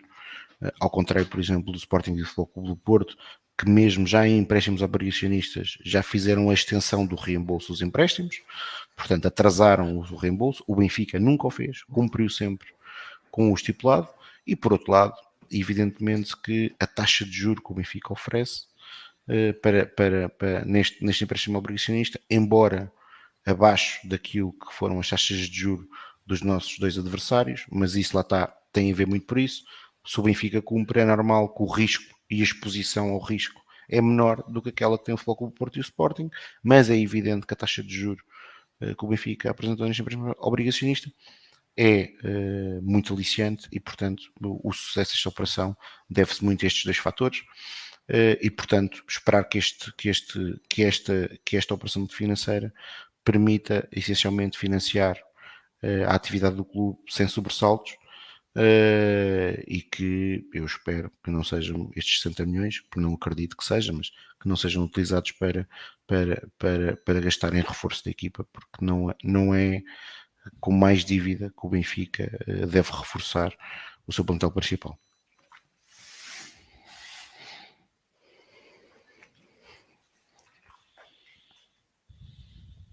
Pedro Carmo. Pedro Carmo. Pedro Carmo. Ah, não, não, há muito mais a acrescentar aquilo que tu disseste, acho que fizeste a análise correta da, da situação. No... O Benfica tem tido sempre sucesso na, nestes, nestes empréstimos obrigacionistas, que também demonstra bem que de facto somos um clube uh, acima dos, dos, outros nossos principais rivais. Portanto, neste aspecto, na capacidade de angariação de receitas, na capacidade de mobilização de investidores, portanto, que, o que nos faz chorar, entre aspas, da, da incapacidade que temos de conseguir traduzir isto numa, numa, numa maior competência uh, desportiva e que, que, se traduz em títulos, porque nós conseguimos, nós conseguimos ir mais longe e fazer mais do que, do que a nossa concorrência interna, portanto, devíamos ter uma, uma tradução em termos de sucesso desportivo mais, mais condizente com esse com essa, com essa nossa grandeza. Há uma coisa muito interessante que, a ser verdade, é, é interessante e é bastante positiva, que é o, este empréstimo não ser para saldar o empréstimo anterior, portanto que isso já teria sido saldado com, com fundos próprios do Benfica este aqui é apenas e só para fortalecer a tesouraria do Benfica e nos, nos dar mais, mais bagagem para atacar o mercado. Uh, isso é muito positivo, se for verdade, uh, e esperemos que assim seja. Portanto, o que, para concluir, fazendo, fechando o ciclo, é um pouco aquilo que eu disse no início, que acho que o Benfica vai investir algum valor ainda considerável no, neste mercado para conseguir satisfazer algumas das pretensões mais, mais imediatas do novo treinador. Portanto, acaba por, por as coisas irem fazendo algum sentido, pelo menos alguma lógica nesse sentido de de que este sucesso do empréstimo obrigacionista, não sendo o necessário para saldarem o, o, o empréstimo obrigacionista anterior e Domingos Jorge Oliveira dizer que serve também para nos dar a maior bagagem para o ataque ao, ao mercado. Portanto, acho que podemos esperar aí mais algum, pelo menos uma ou duas contratações assim mais, mais sonantes. Carlos? O homem estava em Uh, não, uh, uh, repara, eu já falei sobre os 10 pontos e sobre, sobre aquilo que foi o sucesso do empréstimo obrigacionista, falei logo num, num outro ponto, quando colei precisamente com o tema da necessidade ou não de vender Darwin. portanto, é, é como digo, tendo essa pedrinha de sal sempre que é o fazer fé na veracidade da, das declarações do Ingrid Oliveira, a ser, a não ser necessário para uh, nada de, de, despesas estruturantes, de despesas correntes e ser para efeitos de flexibilidade e ataque ao mercado, o, o que eu, a minha ideia é provavelmente é uma sequência daquele plano B sugerido pelo Tiago já no, no, no programa passado de ter uma preparação de um hipotético insucesso no ataque à Champions, não, não hipotecar aquilo depois que são as, as a gestão corrente do clube. Uh, na minha ótica, concordava mais com a opção de ser para, um, para um, uma posição mais forte no mercado. Porquê? Porque a, coisa deve ser montada ao contrário. O Benfica deve garantir todas as condições necessárias para que o ataque à Champions seja um sucesso, porque como se provou este ano, uh, é ali que temos a única fonte de receita que, que rivaliza ainda que, ao longe com aquela que é a fonte principal de receita, que é a dos direitos televisivos. Portanto, um, é por aí o caminho, é aproveita, fazer fé nas declarações de Domingos Estás Oliveira, fazer um ataque competente ao mercado para dotar a equipa dos reforços estratégicos que Roger Schmidt tenha uh, previamente identificado, para garantir o sucesso desportivo com, com o sucesso esportivo, com as vitórias e a presença na Champions, o resto vem por acréscimo. Mas importante é sucesso esportivo e ganhar. Ora, e é com exatamente essa palavra, ganhar, que concluímos mais este Falar Benfica. Voltamos para a semana, uh, em meu nome, em nome do Pedro Carmo, do Carlos Fradiano do Tiago Godinho. Uh, saudamos todos, desejando uma ótima semana e, e voltaremos então para a edição número 66 do Falar Benfica dentro de uma semana. Até lá então e saudações benfiquistas. E sábado 15, ganhar. 7 e 20 e 30, modalidades. Muito. Ganhar tudo e mais alguma coisa neste fim de semana. Mais um fim de semana épico para as modalidades.